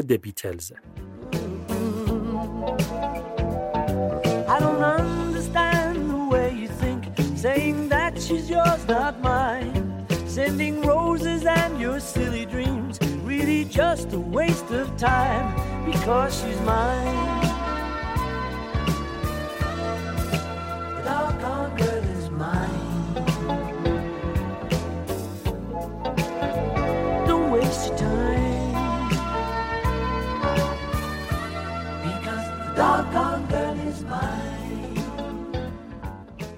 مایکل و پل مککارتنی قبلا هم با هم کار کرده بودن. یکی از آهنگای آلبوم قبلی رو پل ساخته بود واسه مایکل. از اون مهمتر این که سر سولو آلبوم پنجم خود پل مککارتنی که ضبطش حدوداً یه سال قبل از تریلر بوده اینا دو تا آهنگ با هم کار کرده بودن. یعنی غریبه نبودن با هم. توی The Girl Is Mine آهنگساز خود مایکل بود و قرار بود با پل مککارتنی آهنگ رو دو صدایی اجرا کنن. ایده از کوینسی جونز بود. به مایکل گفت یه چیزی بساز در مورد دو تا مرد که سر یه دختر دعواشون شده. مایکل هم شب میره خونه و داشته به این موضوع فکر می‌کرده که خوابش می‌بره. یهو نصف شب از خواب میپره و شروع می‌کنه آهنگ واسه خودش خوندن و با رکوردرش ضبط کردن. مایکل و پل مککارتنی رفتن تو استودیو ضبط این آهنگ دو روز طول کشید و تمام شد. مایکل خودش یه جا گفته که این یکی از بهترین و خوشحالترین ضبطایی بوده که تو تمام مدت فعالیتش داشته. می‌گفت که کار کردن با پل مککارتنی عالیه. هم کار می‌کردن هم تفریح. خلاصه خیلی چسبیده بود این ماجرا به مایکل. اینم بگم که پل مککارتنی تنها آدم خفنی نبود که توی این آهنگ با مایکل کار کرده بود. یه بندی بود اون موقع هنوزم یه جورایی هستن که خیلی خفن بود به اسم توتو. یه بند آمریکایی موزیکشون راک بود اما پاپ و جز هم می‌شد تو کاراشون پیدا کرد. اعضای این گروه اومدن توی اجرای این آهنگ با مایکل همکاری کردن. یعنی پیانیست و درامر و گیتاریست و برنامه ریز سینتی سایزر توتو اومدن توی تیم نوازنده های این آهنگ. چند تا چیز جالبم بگم و این آهنگ رو ببندیم. اول اینکه مایکل سر این آهنگ دو بار به جرم سرقت هنری دادگاهی شد. یه بار سال 1984 که یه آرتیستی به اسم فرد سنفورد رفت شکایت کرد که مایکل این آهنگ رو ازش دزدیده و 5 میلیون دلار هم خسارت خواست. دادگاه برگزار شد و یه هیئت 6 نفرم تشکیل شد و سه روز وقت گذاشتن و آخر سر رأی دادن که سنفورد توهم زده. دومی جالب تره. سال 1993 دو نفر از مایکل شکایت کردند که نه تنها The Girl Is Mine ازشون دزدیده شده بلکه دو تا آهنگ خیلی معروف دیگه مایکل یعنی تریلر و World هم واسه اوناست. دلیلشون هم این بود که اینا توی گری همسایه خانواده جکسون بودن. ادعا کرده بودن که این آهنگا رو ساخته بودن داده بودن به جو بابای مایکل. سر اینم یه هیئت نه نفری تشکیل شد و اونم معلوم شد که دنبال پول بودن و مایکل تبرئه شد. این از مورد جالب اول. مورد دوم این که مایکل سر ساخت این آهنگ یه چیز جالبی فهمید. اینکه پل مکارتنی سر مالکیت حق نشر آهنگای بقیه آرتیستا سالی چهل میلیون دلار درآمد داره. اینجا بود که مایکل هم به این فکر افتاد که همین کارو بکنه. حسابی هم تو این قضیه سرمایه گذاری کرد و بعدام حسابی ازش پول در آورد. یه دونه مثال بزنم براتون. یه انتشاراتی موسیقی به اسم ATV میوزیک که واسه سونی بود حق امتیاز 4000 تا آهنگ رو یه جا گذاشت به حراج که مایکل 47.5 میلیون دلار داد و همشون رو خرید که حدود 20 سال بعد ارزش این مجموعه حدود 1.5 میلیارد دلار شد. مورد جالب سوم این که سال 2008 ویل آی ام یکی از خواننده‌های گروه بلک های پیز یه میکسی از این آهنگ داد بیرون که کم مونده بود منتقدا با وانت از روش رد شن. یعنی یه گندی به این آهنگ زد که حالا نمی‌دونم اونایی که اصلشو نشنیده بودن چه حسی نسبت بهش داشتن اما هر کی نسخه اصلی رو گوش کرده بود از این ریمیکس مسخره شاکی شده بود. یه تیکش رو گوش کنین که بریم آهنگ بعد. Every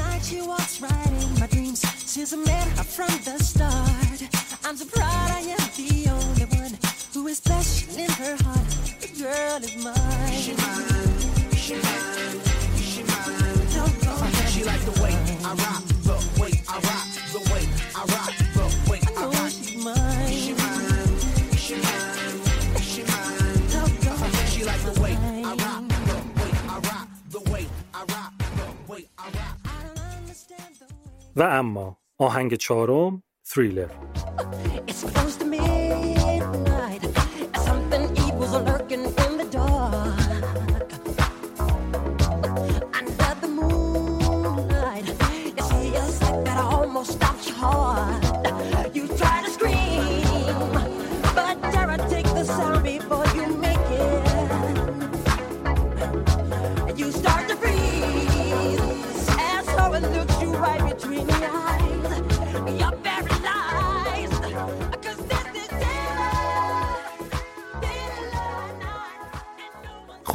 رسیدیم به یکی از اونایی که باید می‌رسیدیم. تریلر یکی از آهنگای ستایش شده تاریخ موسیقی کار راد تمپرتونه همونی که آهنگ دوم آلبومو ساخته بود. تمپرتون می‌دونست که مایکل عاشق سینماست مخصوصا فیلم های ترسناک. واسه همین فکر کرد که یه چیزی بسازه که تئاتری و نمایشی باشه.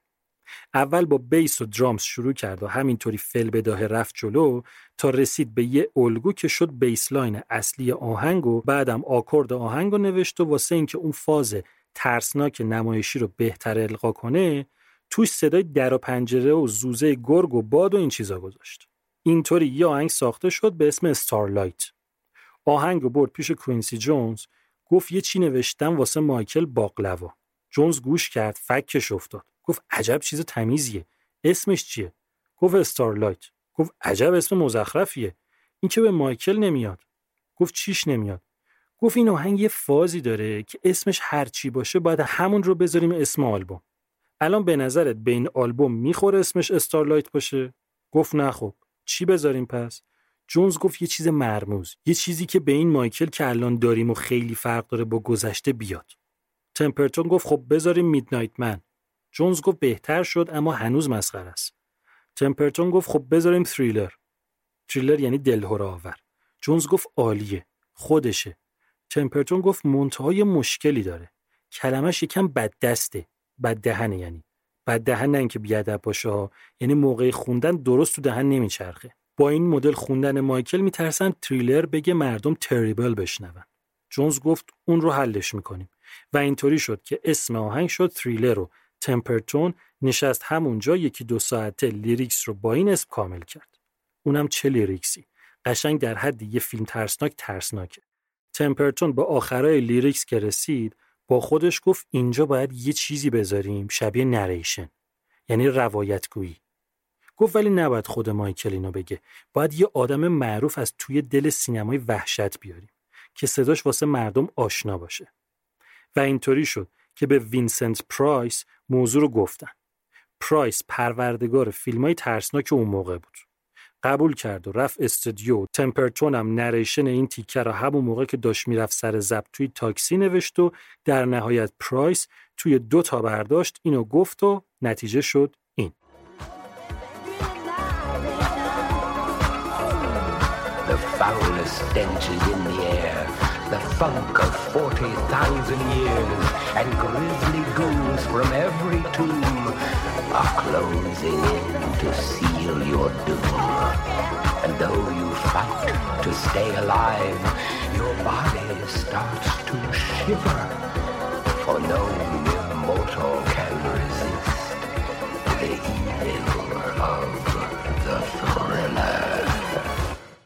واسه ضبط این آهنگ که تقریبا توی یه بازه هشت هفته‌ای کامل شد گفتم بهتون تمپرتون می‌خواست که یه سری افکت و صدا هم اضافه کنه که نمایشی تر بشه آهنگ. صدا رو پیدا کردن و رسیدن به زوزه. مهندس صدای آلبوم گفت من یه سگ دارم صداش واسه این کار خوبه.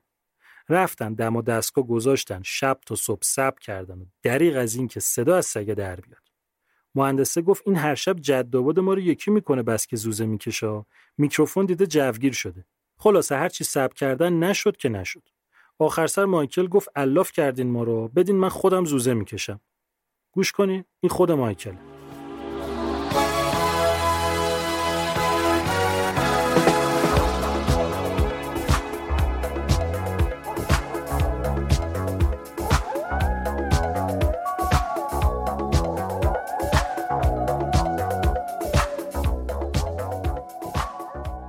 و اما خوندن مایکل.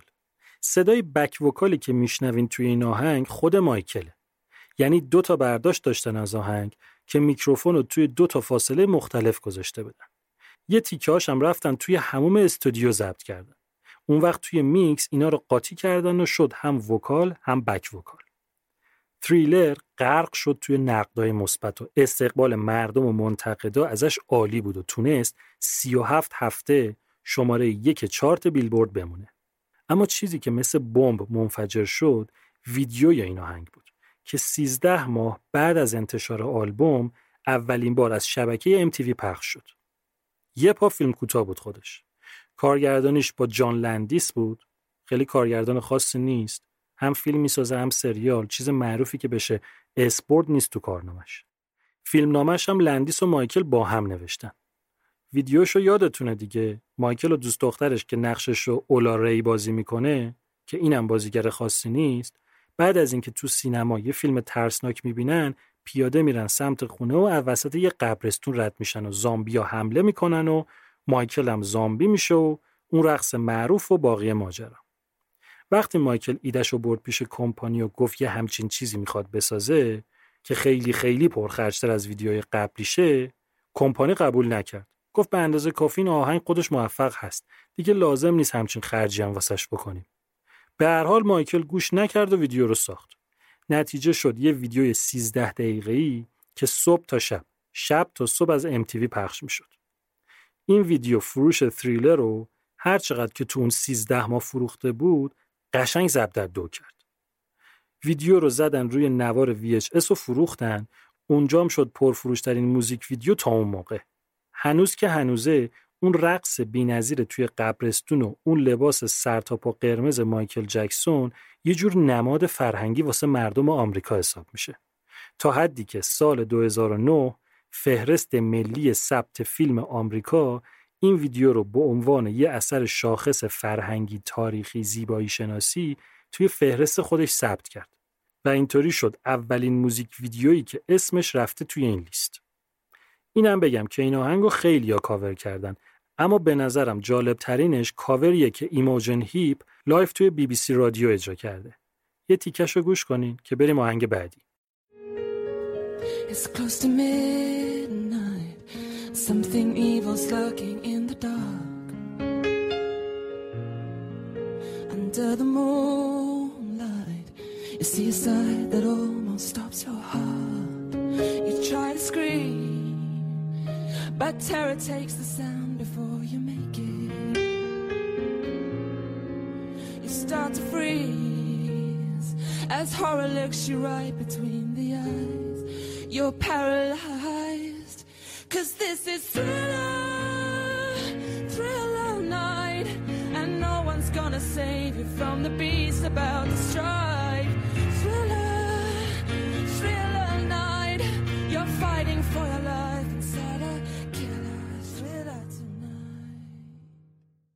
آهنگ پنجم که مطمئنم منتظر اینم بودین بیتیت.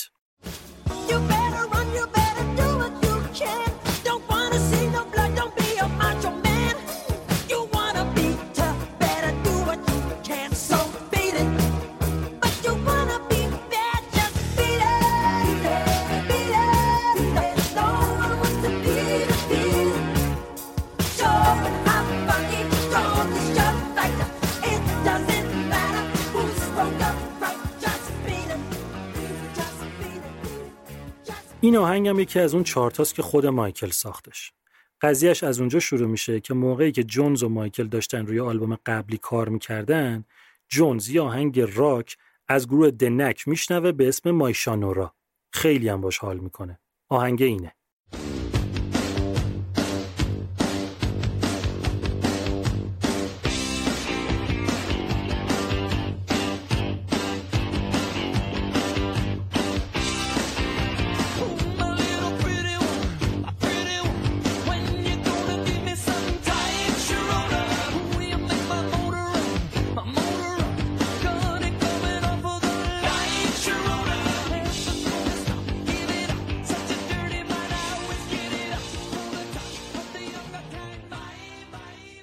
جونز برمیگرده به مایکل میگه این مدل موزیک خیلی بهت میاد.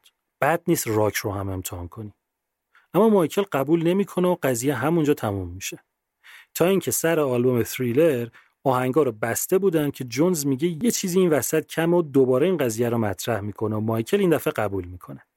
سر ساختن آهنگ مایکل با خودش فکر می‌کنه اگه خودم بخوام برم یه آهنگ راک بخرم چی باید باشه که بخرم؟ چی باشه که همه خوششون بیاد؟ اون آهنگ دنک هم گوشه ذهنش بود. اینجوری میشه که بیتیت رو می‌سازه. دقت کنین یه شباهتایی هم بین بیتیت مایکل و مایشانورای دنک پیدا می‌کنی خلاصه اینکه ژانر این آهنگ راک یا به نوعی دنس راکه. شاید به نظرتون نیاد اما هست. اگه شک دارین بذارین پس یه چی بگم بهتون. توی این آهنگ یه سولوی گیتار فوق‌العاده است که یکی از اسطوره های موسیقی راک جناب ادی ون هیلن لید گیتاریست گروه ون هیلن زده. اون اول که جون زنگ می‌زنه به ون هیلن و قضیه رو بهش میگه ادی فکر می‌کنه سر کارش گذاشتن و گوشی رو قطع می‌کنه. حضوری میرم پیشش وقتی ایده رو میگم بهش قبول می‌کنه که بیاد. مجانی هم بیاد. میگه اینو بذارین رو حساب یه هدیه. همه کف می‌کنن. همه اعضای گروه خودش هم تیم مایکل. میگن این دیوونه شده. تو به این خفنی اگه از کنار استودیو رد بشی هم باید بهت پول بدن. چه برسه به اینکه سولوی گیتار بزنی براشون. اما خودش میگه من دقیقا می‌دونم دارم چی کار می‌کنم و هیچ مشکلی هم ندارم. خلاصه هیچ پولی واسه این لطف بزرگش نمی‌گیره. بذارین یادتون بندازم کدوم سولو رو میگم. گوش کنین.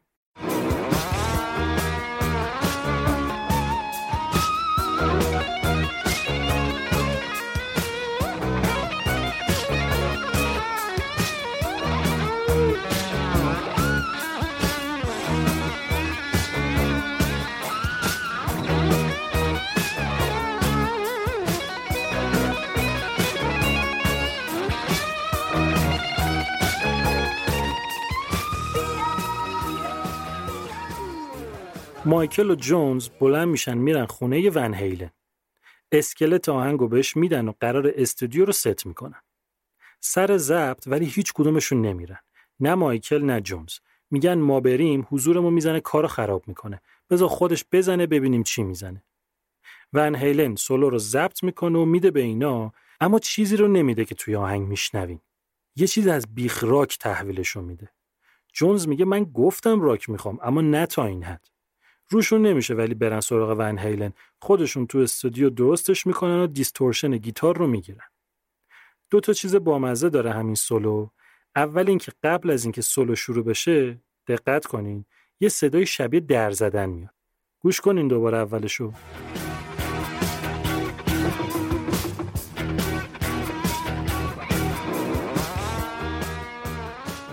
تا یه مدت شایعه بود که موقعی که ون هیلن اومده ضبط رو شروع بکنه یکی در زده اومده تو استودیو. خب مسخره است اصلا همچین حرفی. بعد گفتن نه. خود ون هیلن کوبیده رو گیتار. خیلی سال بعدش معلوم شد که هیچ کدوم اینا نبوده. خود مایکل تلق تلق کوبیده بود روی کیس درامز. اما جالب ترین چیزی که اتفاق افتاد یه لحظه ون هیلن رو تصور کنین که با چه شدت و قدرتی این سولو رو توی استودیو داره می‌زنه. صدای گیتارش اونقدر شدید بوده monitor speaker توی اتاق کنترل وسط سولو آتیش می‌گیره. اینم بگم و تمامش کنم. ایده lyrics این آهنگ پیشنهاد جرماین بود. اون داداش مایکل که موند توی Motown. اینا وقتی بچه بودن توی گری از پشت پنجره همینطور دعوای gang ای مختلف رو می‌دیدن. ویدیو این آهنگم یادتونه دیگه با اون رقص خفنش دعوای دو تا گنگ بود که مایکل میپره وسط و میگه دعوا چرا به جای اینکه همدیگر جر بدین بیاین با هم برقصیم این رو هم کمپانی گفت توجیه نداره واسش ویدیو بسازیم و مایکل از جیب خودش 150 هزار دلار هزینه کرد و ویدیو رو ساخت. یه کار خفنی هم کرد. واسه اینکه اعتبار بده به مضمون آهنگ و ویدیو واسه ضبط بلند شد رفت توی یه محله خلافکار توی لس آنجلس. واسه عواملم 80 نفر از آدمای دو تا گنگ معروف اونجا که با هم دشمن بودن رو استخدام کرد. برخلاف اون چیزی هم که خیلیا فکر می‌کنن طراح رقص این ویدیو مایکل نبود. تو ویدیو دو تا گنگ هستن دیگه هر کدومشون یه رهبر دارن که دوتاشون رقصای معروف اون موقع بودن. طراح رقص هم این دوتا. هم آهنگ بیتیت و هم ویدیوش هر دوتا جزو شاخصترین آثار تاریخ موسیقی به حساب میان. این آهنگ و یکی از مهمترین آهنگای تاریخ فعالیت مایکل جکسون و یکی از پیشگامان ظهور موسیقی راک توی آثار آرتیستای سیاپوستی که ژانر اصلیشون راک نیست می‌دونن. حضور ادی ون هیلن باعث شد که سولوی این آهنگ جز بهترین و شناخته شده ترین سولوهای گیتار باشه و این تک آهنگ رو بکنه یکی از پرفروشترین single های تاریخ موسیقی. وقتی single Beat It منتشر شد ازش توی کمپین ملی امنیت بزرگراهها واسه جلوگیری از رانندگی در حال مستی استفاده کردن. به حدی تونست موثر باشه که مایکل به White House دعوت شد و از رئیس جمهور اون موقع آمریکا رانالد ریگان جایزه گرفت. ریگان تو سخنرانیش گفت مایکل جکسون ثابت کرده که یه نفر به چه حد از موفقیت بدون استفاده از مواد و الکل می‌تونه برسه. این رو هم جوانها می‌فهمن و هم مسنها و اگه مردم آمریکا مایکل رو الگو قرار بدن می‌تونیم به راحتی مشکل رانندگی و مستی رو حل کنیم و به قول مایکل شکستش بدیم. بیتیت هم معنی بزن به چاک میده هم معنی شکست دادن یه چیزی. مایکل تو آهنگ اولی منظورشه ریگان تو سخنرانیش دومیش. این آهنگ هم کاور زیاد داره اما بهترینش واسه گروه فال اوت بویه. یه تیکش گوش کنین که بریم سراغ بعدی.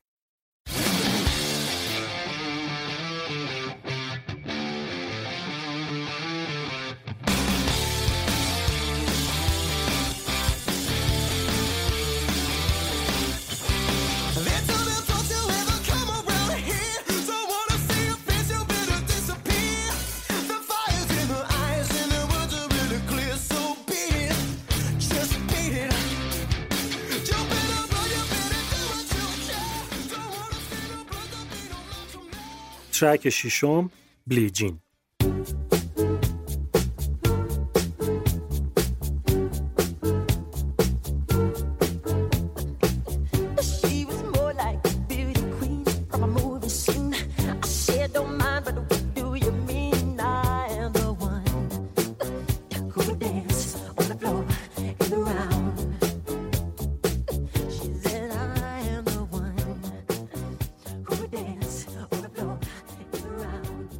Billie Jean یکی از معروفترین آهنگای تاریخ موسیقی پاپ چهارمین آهنگی که مایکل خودش واسه این آلبوم نوشته. lyrics این آهنگ یه فضای پارانوید عجیبی داره که تا قبل از این توی کارهای مایکل نظیرش نبود و بعد از این تبدیل شد به یکی از نمادهای تجاریش. آهنگ ماجرای زنی رو میگه که ادعا می‌کنه راوی یعنی مایکل بابای پسریه که تازه به دنیا آورده. lyrics آهنگ و مایکل از یه ماجرای خونوادگی الهام گرفته بود. موقعی که با برادرش تور گذاشته بودن چند تا طرفدار ادعا کرده بودن که داداشای مایکل بابای بچه هاشونن. این قضیه میمونه گوشه ذهن مایکل تا اینکه تو سال 81 یه اتفاقی میفته. یه دختر سعی می‌کنه یواشکی از دیوار خونه مایکل بپره بیاد تو که محافظا میگیرنش و تحویل پلیس میدنش و اونم شکایت می‌کنه که مایکل بابای بچهشه. کسی دختره رو جدی نمی‌گیره و ولش می‌کنن. اما دخترش شروع می‌کنه واسه مایکل نامه فرستادن. اولش قربون صدقه می‌رفته، بعد التماس می‌کنه، آخر کار به تهدید می‌کشه، به قدر این قضیه ادامه پیدا می‌کنه که مایکل شبا کابوسش رو می‌دیده. یه بار یه بسته میاد از دختره که توش یه عکس بوده، یه تفنگ و یه نامه که نوشته بود اگه به من اهمیت ندی اول بچه رو می‌کشم بعد خودم بعدا مایکل می‌فهمه که دختره رو بردن بیمارستان روانی بستریش کردن خلاصه همین مسائل باعث میشه که مایکل معروفترین آهنگش رو بسازه. البته که اون اول اختلاف نظر داشتن سر این آهنگ. جونز وقتی دموی آهنگ رو میشنوه میگه این خیلی ضعیفه. کلاس تریلر رو میاره پایین. مایکل میگه ضعیف خودتی. میگه lyrics ش هم بی‌معنیه. میگه بی‌معنی هم خودتی. میگه OK. اما دیگه این 29 ثانیه intro ی اولش خیلی زیاده. مایکل میگه تیکه اولش یه کاری می‌کنه که دلم می‌خواد باش برقصم و اصلا هم طولانی نیست به نظرم. خود جونز جالب تعریف می‌کنه این تیکه رو. میگه وقتی یه ایراد بگیری از مایکل اما اون بگه این واسه اینه که می‌خوام باهاش برقصم دیگه بقیه باید خفه شن و بگن چشم. کسی با رقصیدن مایکل نمی‌تونه شوخی کنه. خلاصه جونز میگه اینم OK. اما سر جدت اسمشو عوض کن. مایکل میگه یه گیری می‌خوای بدی یا؟ جونز میگه ممکنه مردم فکر کنن داری در مورد Billie Jean King قهرمان تنیس بانوان می‌خونی. مایکل میگه خب مثلا چی بذارم؟ میگه چه می‌دونم؟ تو آهنگ میگه Billie Jean not my lover اسم آهنگو به جای بلیجین بذار نات مای لاور که خب می‌دونیم دیگه مایکل اینو هم قبول نمی‌کنه. یه زبلی هم می‌کنه اینجا. میگه اولا اسم من که باید به عنوان دستیار تهیه کننده واسه این آهنگ حتما ثبت بشه که خب چیز عجیبی نبوده. تهیه کنندگی رو با آهنگسازی قاطی نکنینا مایکل چندان کار خاصی توی تهیه کنندگی نمی‌کرد و فقط کردیتش رو می‌خواست. به هر حال توافقش هرچی بود توی همه آلبوما اسمش توی آهنگایی که خودش ساخته بود به عنوان دستیار تهیه کنندم نوشته شده. خب این اولی بود. اما دومی جالبه. مایکل میگه سهم من از منافع این آهنگ باید بیشتر از قبلیا باشه. جونز اولش هیچ کدوم قبول نمی‌کنه و سر این موضوع چند روز با هم قهر می‌کنن. اما بعد مجبور میشه کوتاه بیاد. به هر حال هر طور میشه میرن که آهنگو ضبط کنن. وکال اصلی آهنگو مایکل تو یه برداشت می‌خونه و همون هم میشه نسخه نهایی. سیستمش هم این بوده که از موقعی که بحثش با جونز تموم میشه تا روزی که آهنگو ضبط کنن هر روز صبح تمرین آواز می‌کرده واسه این آهنگ.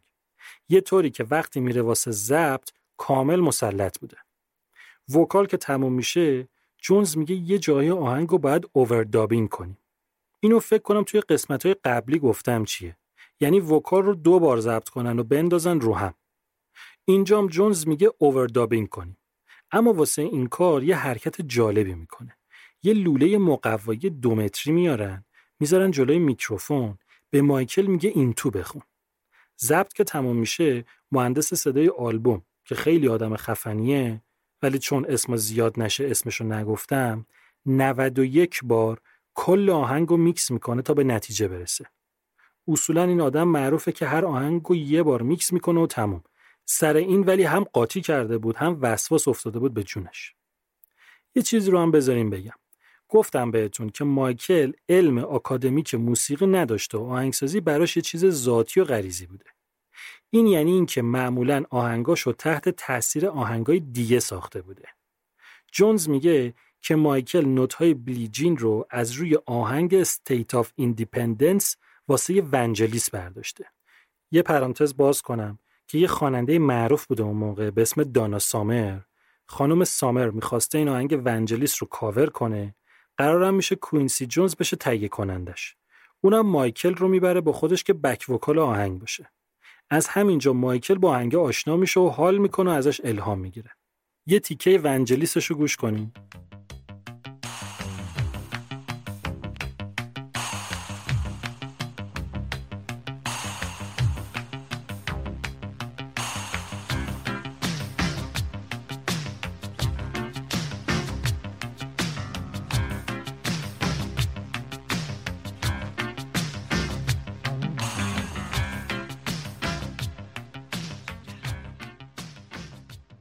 اما فاز آهنگ و مایکل خودش گفته که از روی آهنگ I Can't Go For That گروه هالند اوتس برداشته. یه تیکه از اون رو هم گوش کنیم.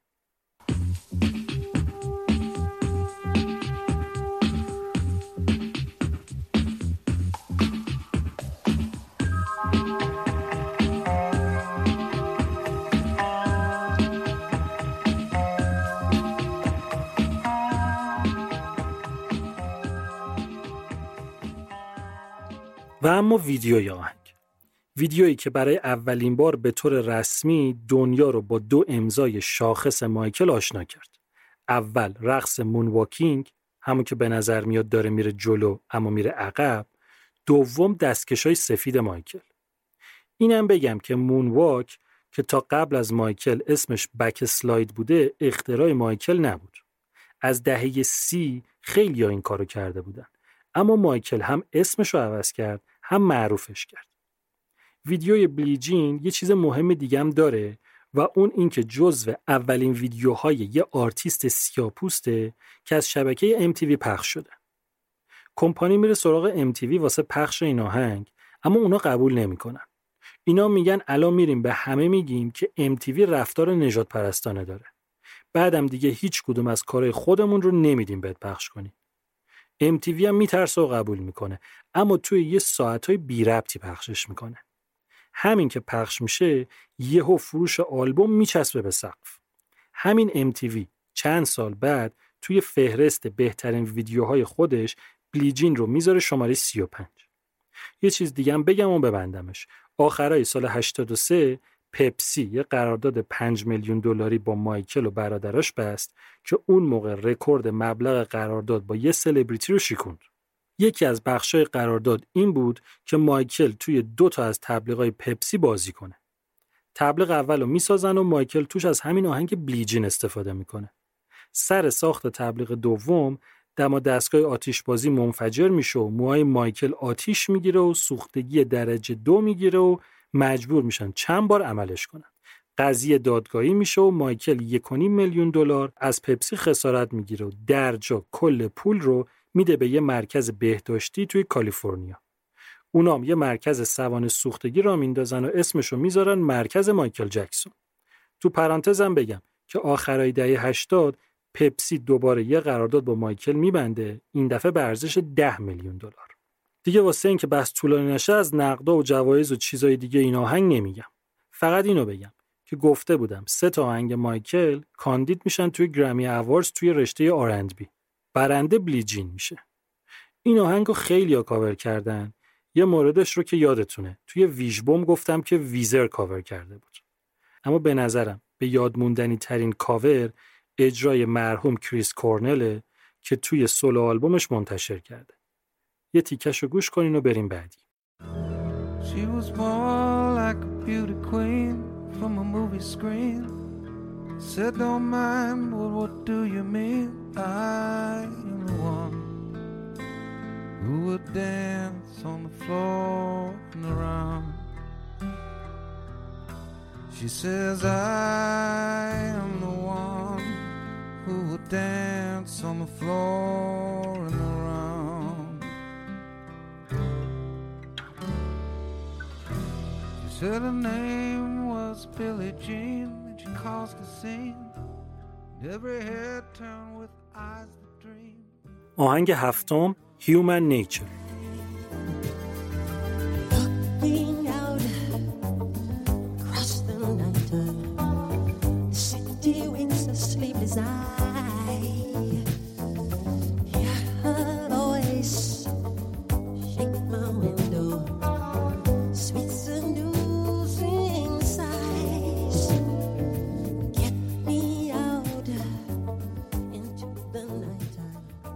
Human Nature رو استیو پورکارو keyboardist گروه توتو ساخته. گفتم دیگه توی این آلبوم کلا اعضای گروه توتو نقش پررنگی مخصوصا توی نوازندگی دارن.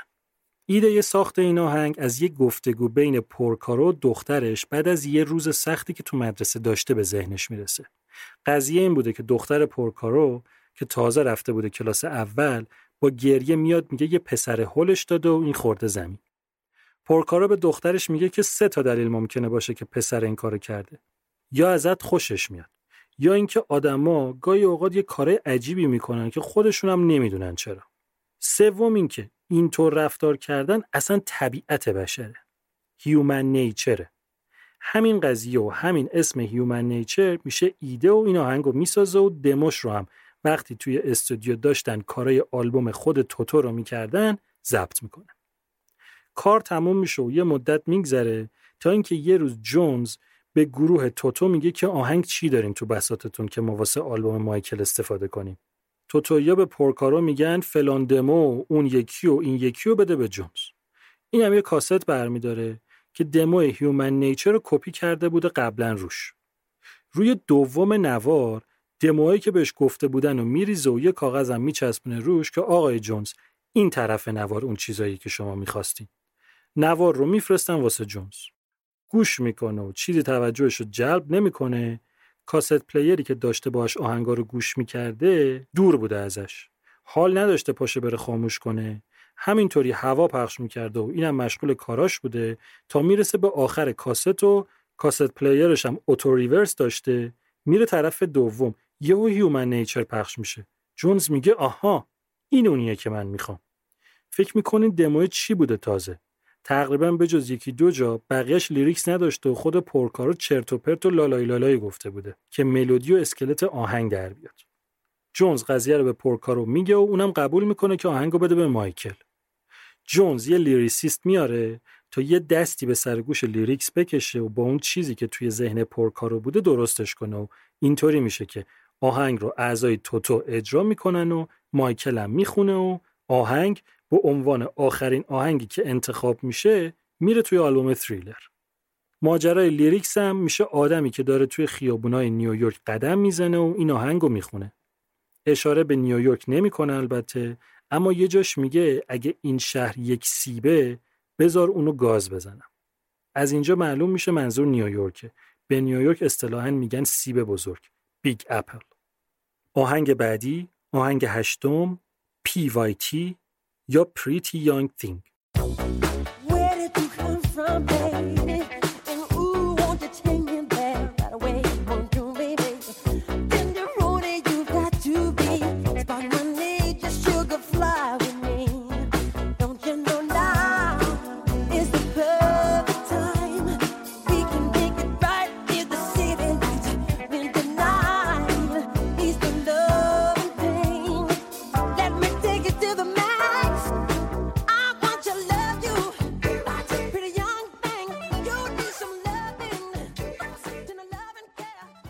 موقعی که داشتن روی این آلبوم کار می‌کردن مایکل یه آهنگ ساخت و اسمشو گذاشت PYT که مخفف Pretty Young Thing بود. جونز دموی آهنگو که شنید خوشش نیامد اما گفت اسم آهنگ باحاله. تماس گرفت با یه آهنگساز به اسم جیمز اینگرام ازش خواست که با اون concept ی که توی ذهن مایکل بوده و همین اسم یه آهنگ بسازه. این جزء معدود آهنگای مایکله که هیچ وقت توی هیچ کنسرتی اجراش نکرد و در حد همین آلبوم باقی موند. نقدای آهنگ ضد و نقیض بود کلا. یه عده گفته بودن آهنگ خوبیه اما اکثرا گفته بودن این ضعیفترین آهنگ آلبومه. چیز خاص دیگه ای نداره. بریم سراغ آخرین آهنگ آلبوم. آهنگ نهم The Lady in My Life. Girl, this world to me. A treasured time won't steal away. So listen to my heart, lay your body close to mine. Let me fill you with my dream. I can make you feel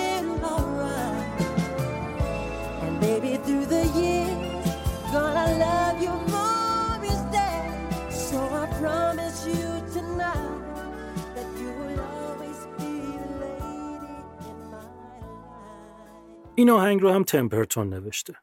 پس اینجوری شد که از نه تا آهنگ آلبوم چهار تاش رو مایکل ساخته، سه تاش رو راد تمپرتون، یکیش رو استیو پورکارو، یکیش هم جیمز اینگرام. The Lady in My Life جزء ballad pop های خوشگل مایکل جکسونه. اسم این قسمت پادکست آلبوم رو در بهشت به ملاقاتم بیا از lyrics این آهنگ برداشتم. چیز خاصی نداره این آهنگ. یه تیکه دیگه رو گوش کنین که پرونده این قسمت رو ببندیم.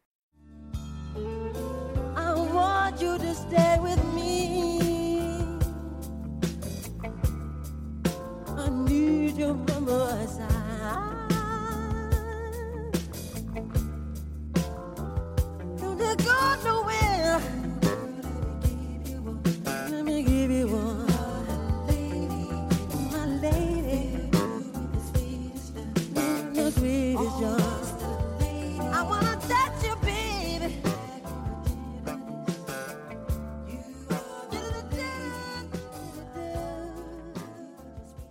تریلر مهمترین اثر کارنامه هنری مایکل جکسون اونم موقعی که فقط 24 سالش بود و یکی از مهمترین آلبومای تاریخ موسیقی پاپه. تریلر پرفروشترین آلبوم تاریخ موسیقیه. کتاب رکوردهای گینس فروش جهانی آلبوم رو 66 میلیون نسخه نوشته اما منابعی هم هستن که ادعا کردن فروش این آلبوم از 100 میلیون نسخه بیشتره.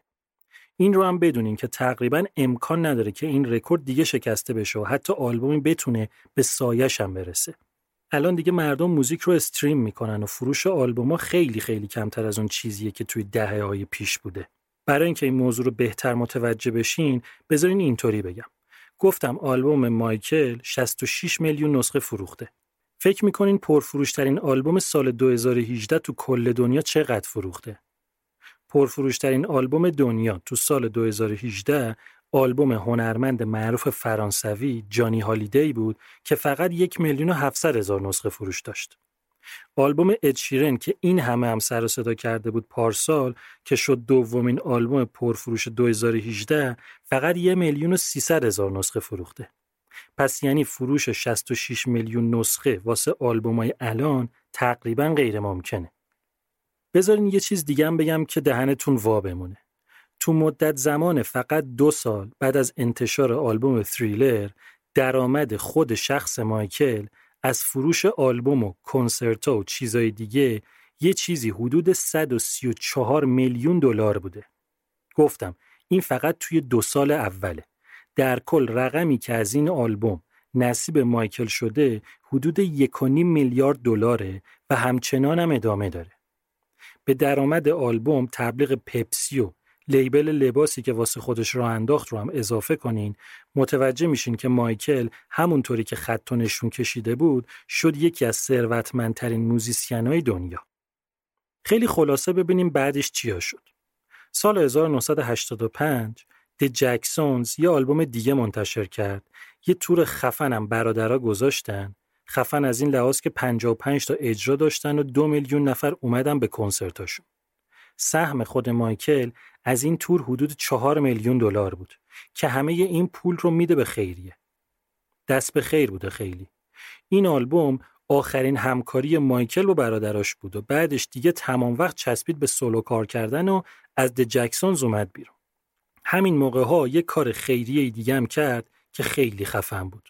اونم ساخت آهنگ We Are The World به کمک لایونل ریچی بود. با حضور 50 تا آرتیست معروف دهه 80.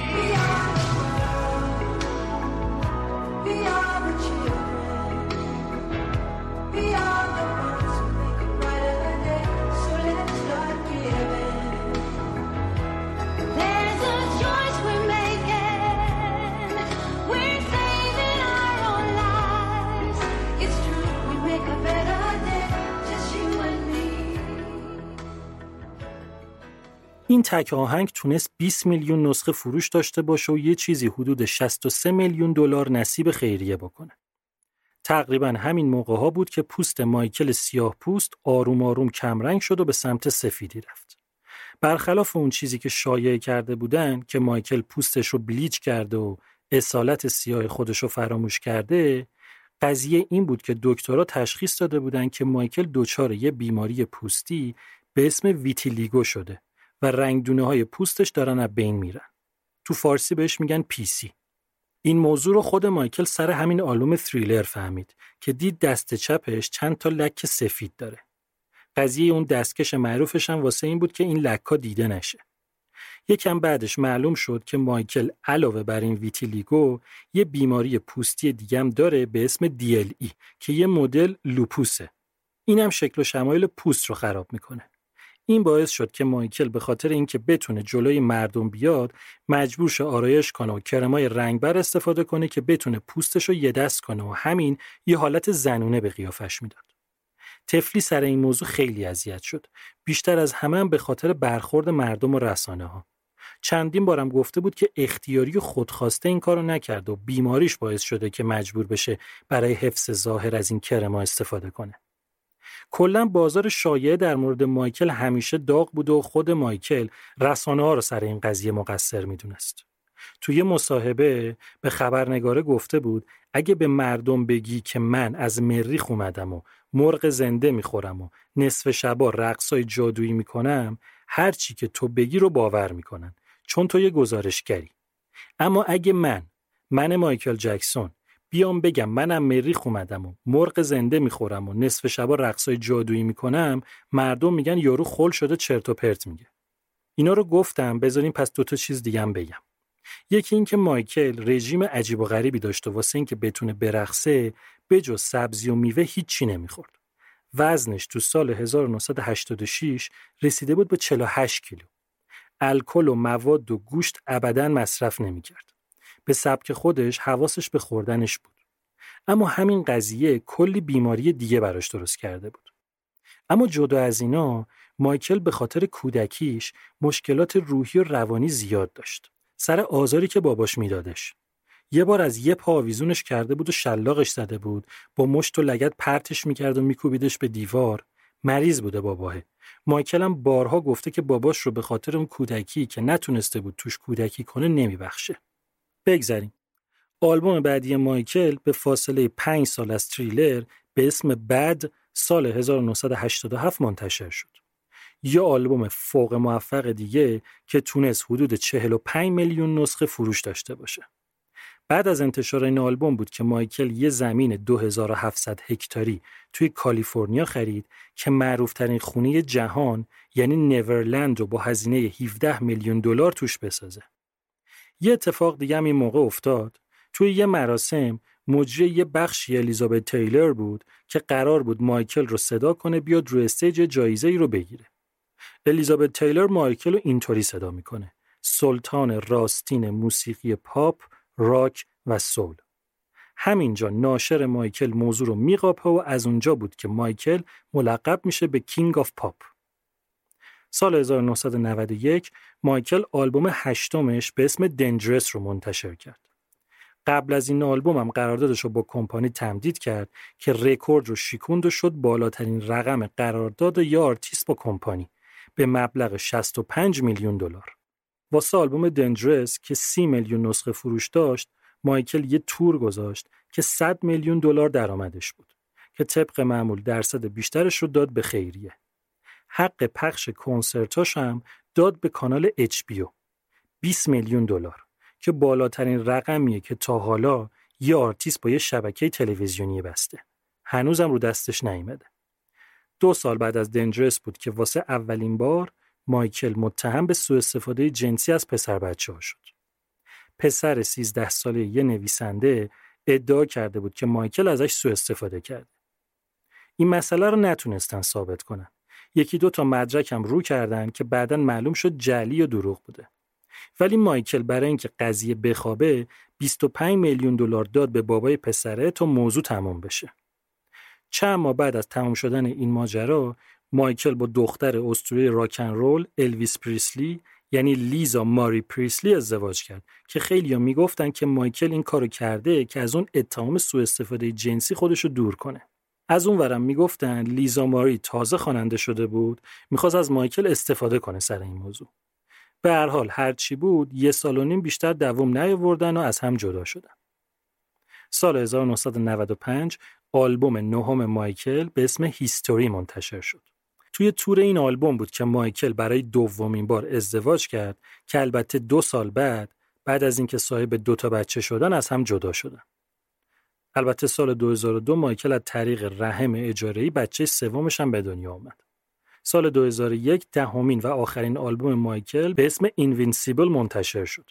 آلبومی که پرهزینه ترین آلبوم تاریخ موسیقی لقب گرفته. اگه یادتون باشه توی قسمت ششم بهتون گفتم که آلبوم هیستریای دف لپارد سومین آلبوم پرهزینه تاریخه که 8 میلیون دلار خرج داشته. رتبه دوم آلبوم چاینیز دموکراسی واسه گانزن روززه که 10 میلیون دلار هزینه داشته. حالا فکر می‌کنین آلبوم مایکل چقدر خرج برداشته؟ 12 میلیون، 15 میلیون. نه. آلبوم Invincible مایکل 31 میلیون دلار هزینهش بوده. یعنی سوت می‌کشه مخ آدم. چهار سال وقت براش گذاشتن، سه تا استودیو full time در اختیار مایکل بود، ده ها تهیه کننده، حدود 90 تا آهنگ، کلی دفتر و دستک، اما آخرش 10 میلیون نسخه فقط فروش داشت از نظر تجاری یه شکست بزرگ بود واسه مایکل. دومین اتهام مایکل برای سوء استفاده از پسر بچه ها از سال 2002 شروع شد و آخرش سال 2005 قضیه به طور جدی دادگاهی شد. اونم واسه سوء استفاده از هفت تا بچه. پروسه این دادگاه سلامتی روحی و جسمی مایکل رو داغون کرد. اگه متهم می‌شد باید 20 سال می‌رفت زندان. اما از این یکی هم تبرئه شد. دوران اوج مایکل دیگه رو به افول بود. از نظر مالی دچار مشکل شده بود. مجبور شد خیلی از چیزاش رو حراج کنه تا بتونه بدهیاشو بده. تا اینکه سال 2009 اعلام کرد که قراره با یه تور بزرگ به اسم This is It برگرده و بتره کنه. اعلام هم کرد که بعد از این تور بازنشسته می‌کنه خودشو. سه هفته قبل از شروع کنسرت ها تمرینای سخت و فشرده یه شب مایکل به خاطر اینکه هنجرش ملتهب شده بود تیم رو ول می‌کنه و میره خونه که بخوابه. اما دیگه بیدار نمیشه و به خواب ابدی میره. اول مرگ مایکل رو سکته قلبی اعلام کردن. اما بعدا ماجرا مشکوک به قتل شد. کالبوت شکافی گفت مایکل سالم بوده. قلبش مثل ساعت کار می‌کرده. هیچ ردی از مواد مخدر و الکل توی خونش نیست. وزنش کم بوده. اون موقع 61 کیلو. اما واسه سنش اوکی بوده. مایکل به خاطر فشار زیادی که تور و کنسرت ها براش داشت بیخواب شده بود. یه دکتر احمق رو استخدام کرده بود ماهی 150 هزار دلار بهش می‌داد که حواسش به مایکل باشه. اما همین دکتر آخر سر کشتش و ماجرا دادگاهی شد و به خاطر قتل غیر عمد طرف حکم چهار سال زندان گرفت. بذارین مختصر بگم اتهام این دکتر چی بود. اول اینکه دکتره چند تا داروی خواب‌آور تزریق کرد به مایکل و آخر سرم پروپوفول بهش زد. که اصلا یه داروی بیهوشی قوی و توی عملهای طولانی مدت استفاده میشه ازش و دکتر یه لحظه هم نباید ازش دور بشه. دوم اینکه طرف تزریق و کرده و مایکل بیهوش شده و خودش بلند شده رفته پی کارهای خودش. سوم اینکه وقتی دکتر مایکل رو پیدا می‌کنه هنوز نبض داشته اما به جای اینکه کاری بکنه بطری داروها این چیزا رو جمع می‌کنه پاکسازی صحنه می‌کنه یعنی چهارم این که مایکل رو به جای اینکه بیارن روی زمین سفت توی همون تخت ماساژ قلبی میده که خب بی تأثیره. پنجم این که نیم ساعت همین مسخره بازی رو در میاره بعد زنگ می‌زنه به اورژانس. ششم هم این که وقتی اورژانس میاد و ازش می‌پرسن مایکل دارو چی مصرف کرده میگه هیچی. با مرگ مایکل دنیا عزادار شد. اینترنت تو چند تا از کشورها قفل شد. خبر رسمی خودکشی دوازده نفر از طرفدارای مایکل منتشر شد. کنگره آمریکا یک دقیقه سکوت ایستاده اعلام کرد و توی بیانیش نوشت خدا رو شکر می‌کنیم که توی زمانی زندگی کردیم که مایکل جکسون توش زندگی می‌کرد. خاک سپاریش خصوصی بود و فقط فامیل بودن اما توی مراسم یادبودش دو میلیون نفر شرکت کردن و پخش مستقیمش رو یک میلیارد نفر دیدن. خلاصه مرگ مایکل تبدیل شد به مشهورترین مرگ یه هنرمند در تاریخ. مایکل جکسون هنرمندی بود که نظیرش دیگه تکرار نمیشه. برای اثبات این ادعا فقط کافیه این رو بدونین که اسم مایکل توی کتاب رکوردهای گینس بیشتر از پنجاه بار ثبت شده. پرفروشترین آلبوم، خیرترین هنرمند، گرونترین دستکش، طولانی ترین موزیک ویدیو، بزرگترین پوستر، بیشترین درآمد یه هنرمند، بالاترین رقم قرارداد و خیلی چیزای دیگه. روح شاد و هنرش جاودانه. Another day is gone.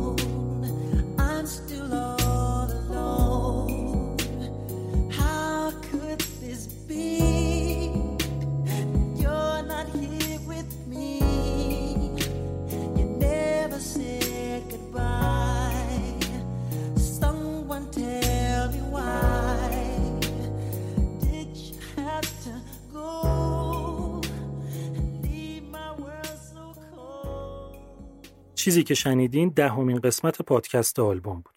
آلبوم رو من بردیا برجسته نژاد می‌سازم، طراحی لوگو و کاور با نیما جمالیه و ضبط هم کار کیارش بختیاری. آهنگای آلبومی که در مورد شنیدین یکی دو روز بعد از انتشار این قسمت توی کانال تلگرام گذاشته میشه. چیزای مربوط به این قسمت هم مثل همیشه توی توییتر و اینستاگرام و تلگرام به مرور منتشر میشه. آدرس کانال تلگرام و اینستاگرام و توییتر رو توی توضیحات این قسمت می‌ذارم. آدرس صفحه‌ای که میشه ازش پادکست آلبوم حمایت مالی هم کرد و می‌ذارم توی توضیحات که اگه دوست داشتین به هر مبلغی که خودتون مناسب می‌دونین ازش حمایت کنین. می‌خوام یه چیزی هم بگم بهتون احتمالا خیلیاتون می‌دونین. یه مدتیه که یه پادکستی داره منتشر میشه به اسم هیرولیک. هیرولیک کار مشترک من و فائقه تبریزیه که خود فائقه گویندشه. ماجرای هیرولیک در مورد ابرقهرماناست. قرار اونجا از بیخ و بن با superhero آشنا بشیم. تا الان چهار تا قسمتش اومده که توی قسمت سوم منم صحبت کردم. دو تا قسمت اول در مورد ریشه پیدایش superhero هاست. قسمت سوم به طور ویژه رفتیم سراغ فیلم Avengers Endgame و مجموعه فیلم های مارول. قسمت چهارم هم اختصاصی سوپرمن. چیز تمیزی آب در اومده. لینک کست باکس پادکست هیرولیک رو می‌ذارم توی توضیحات. خلاصه اینکه آفرین به هممون. دهمین آلبوم تمام شد.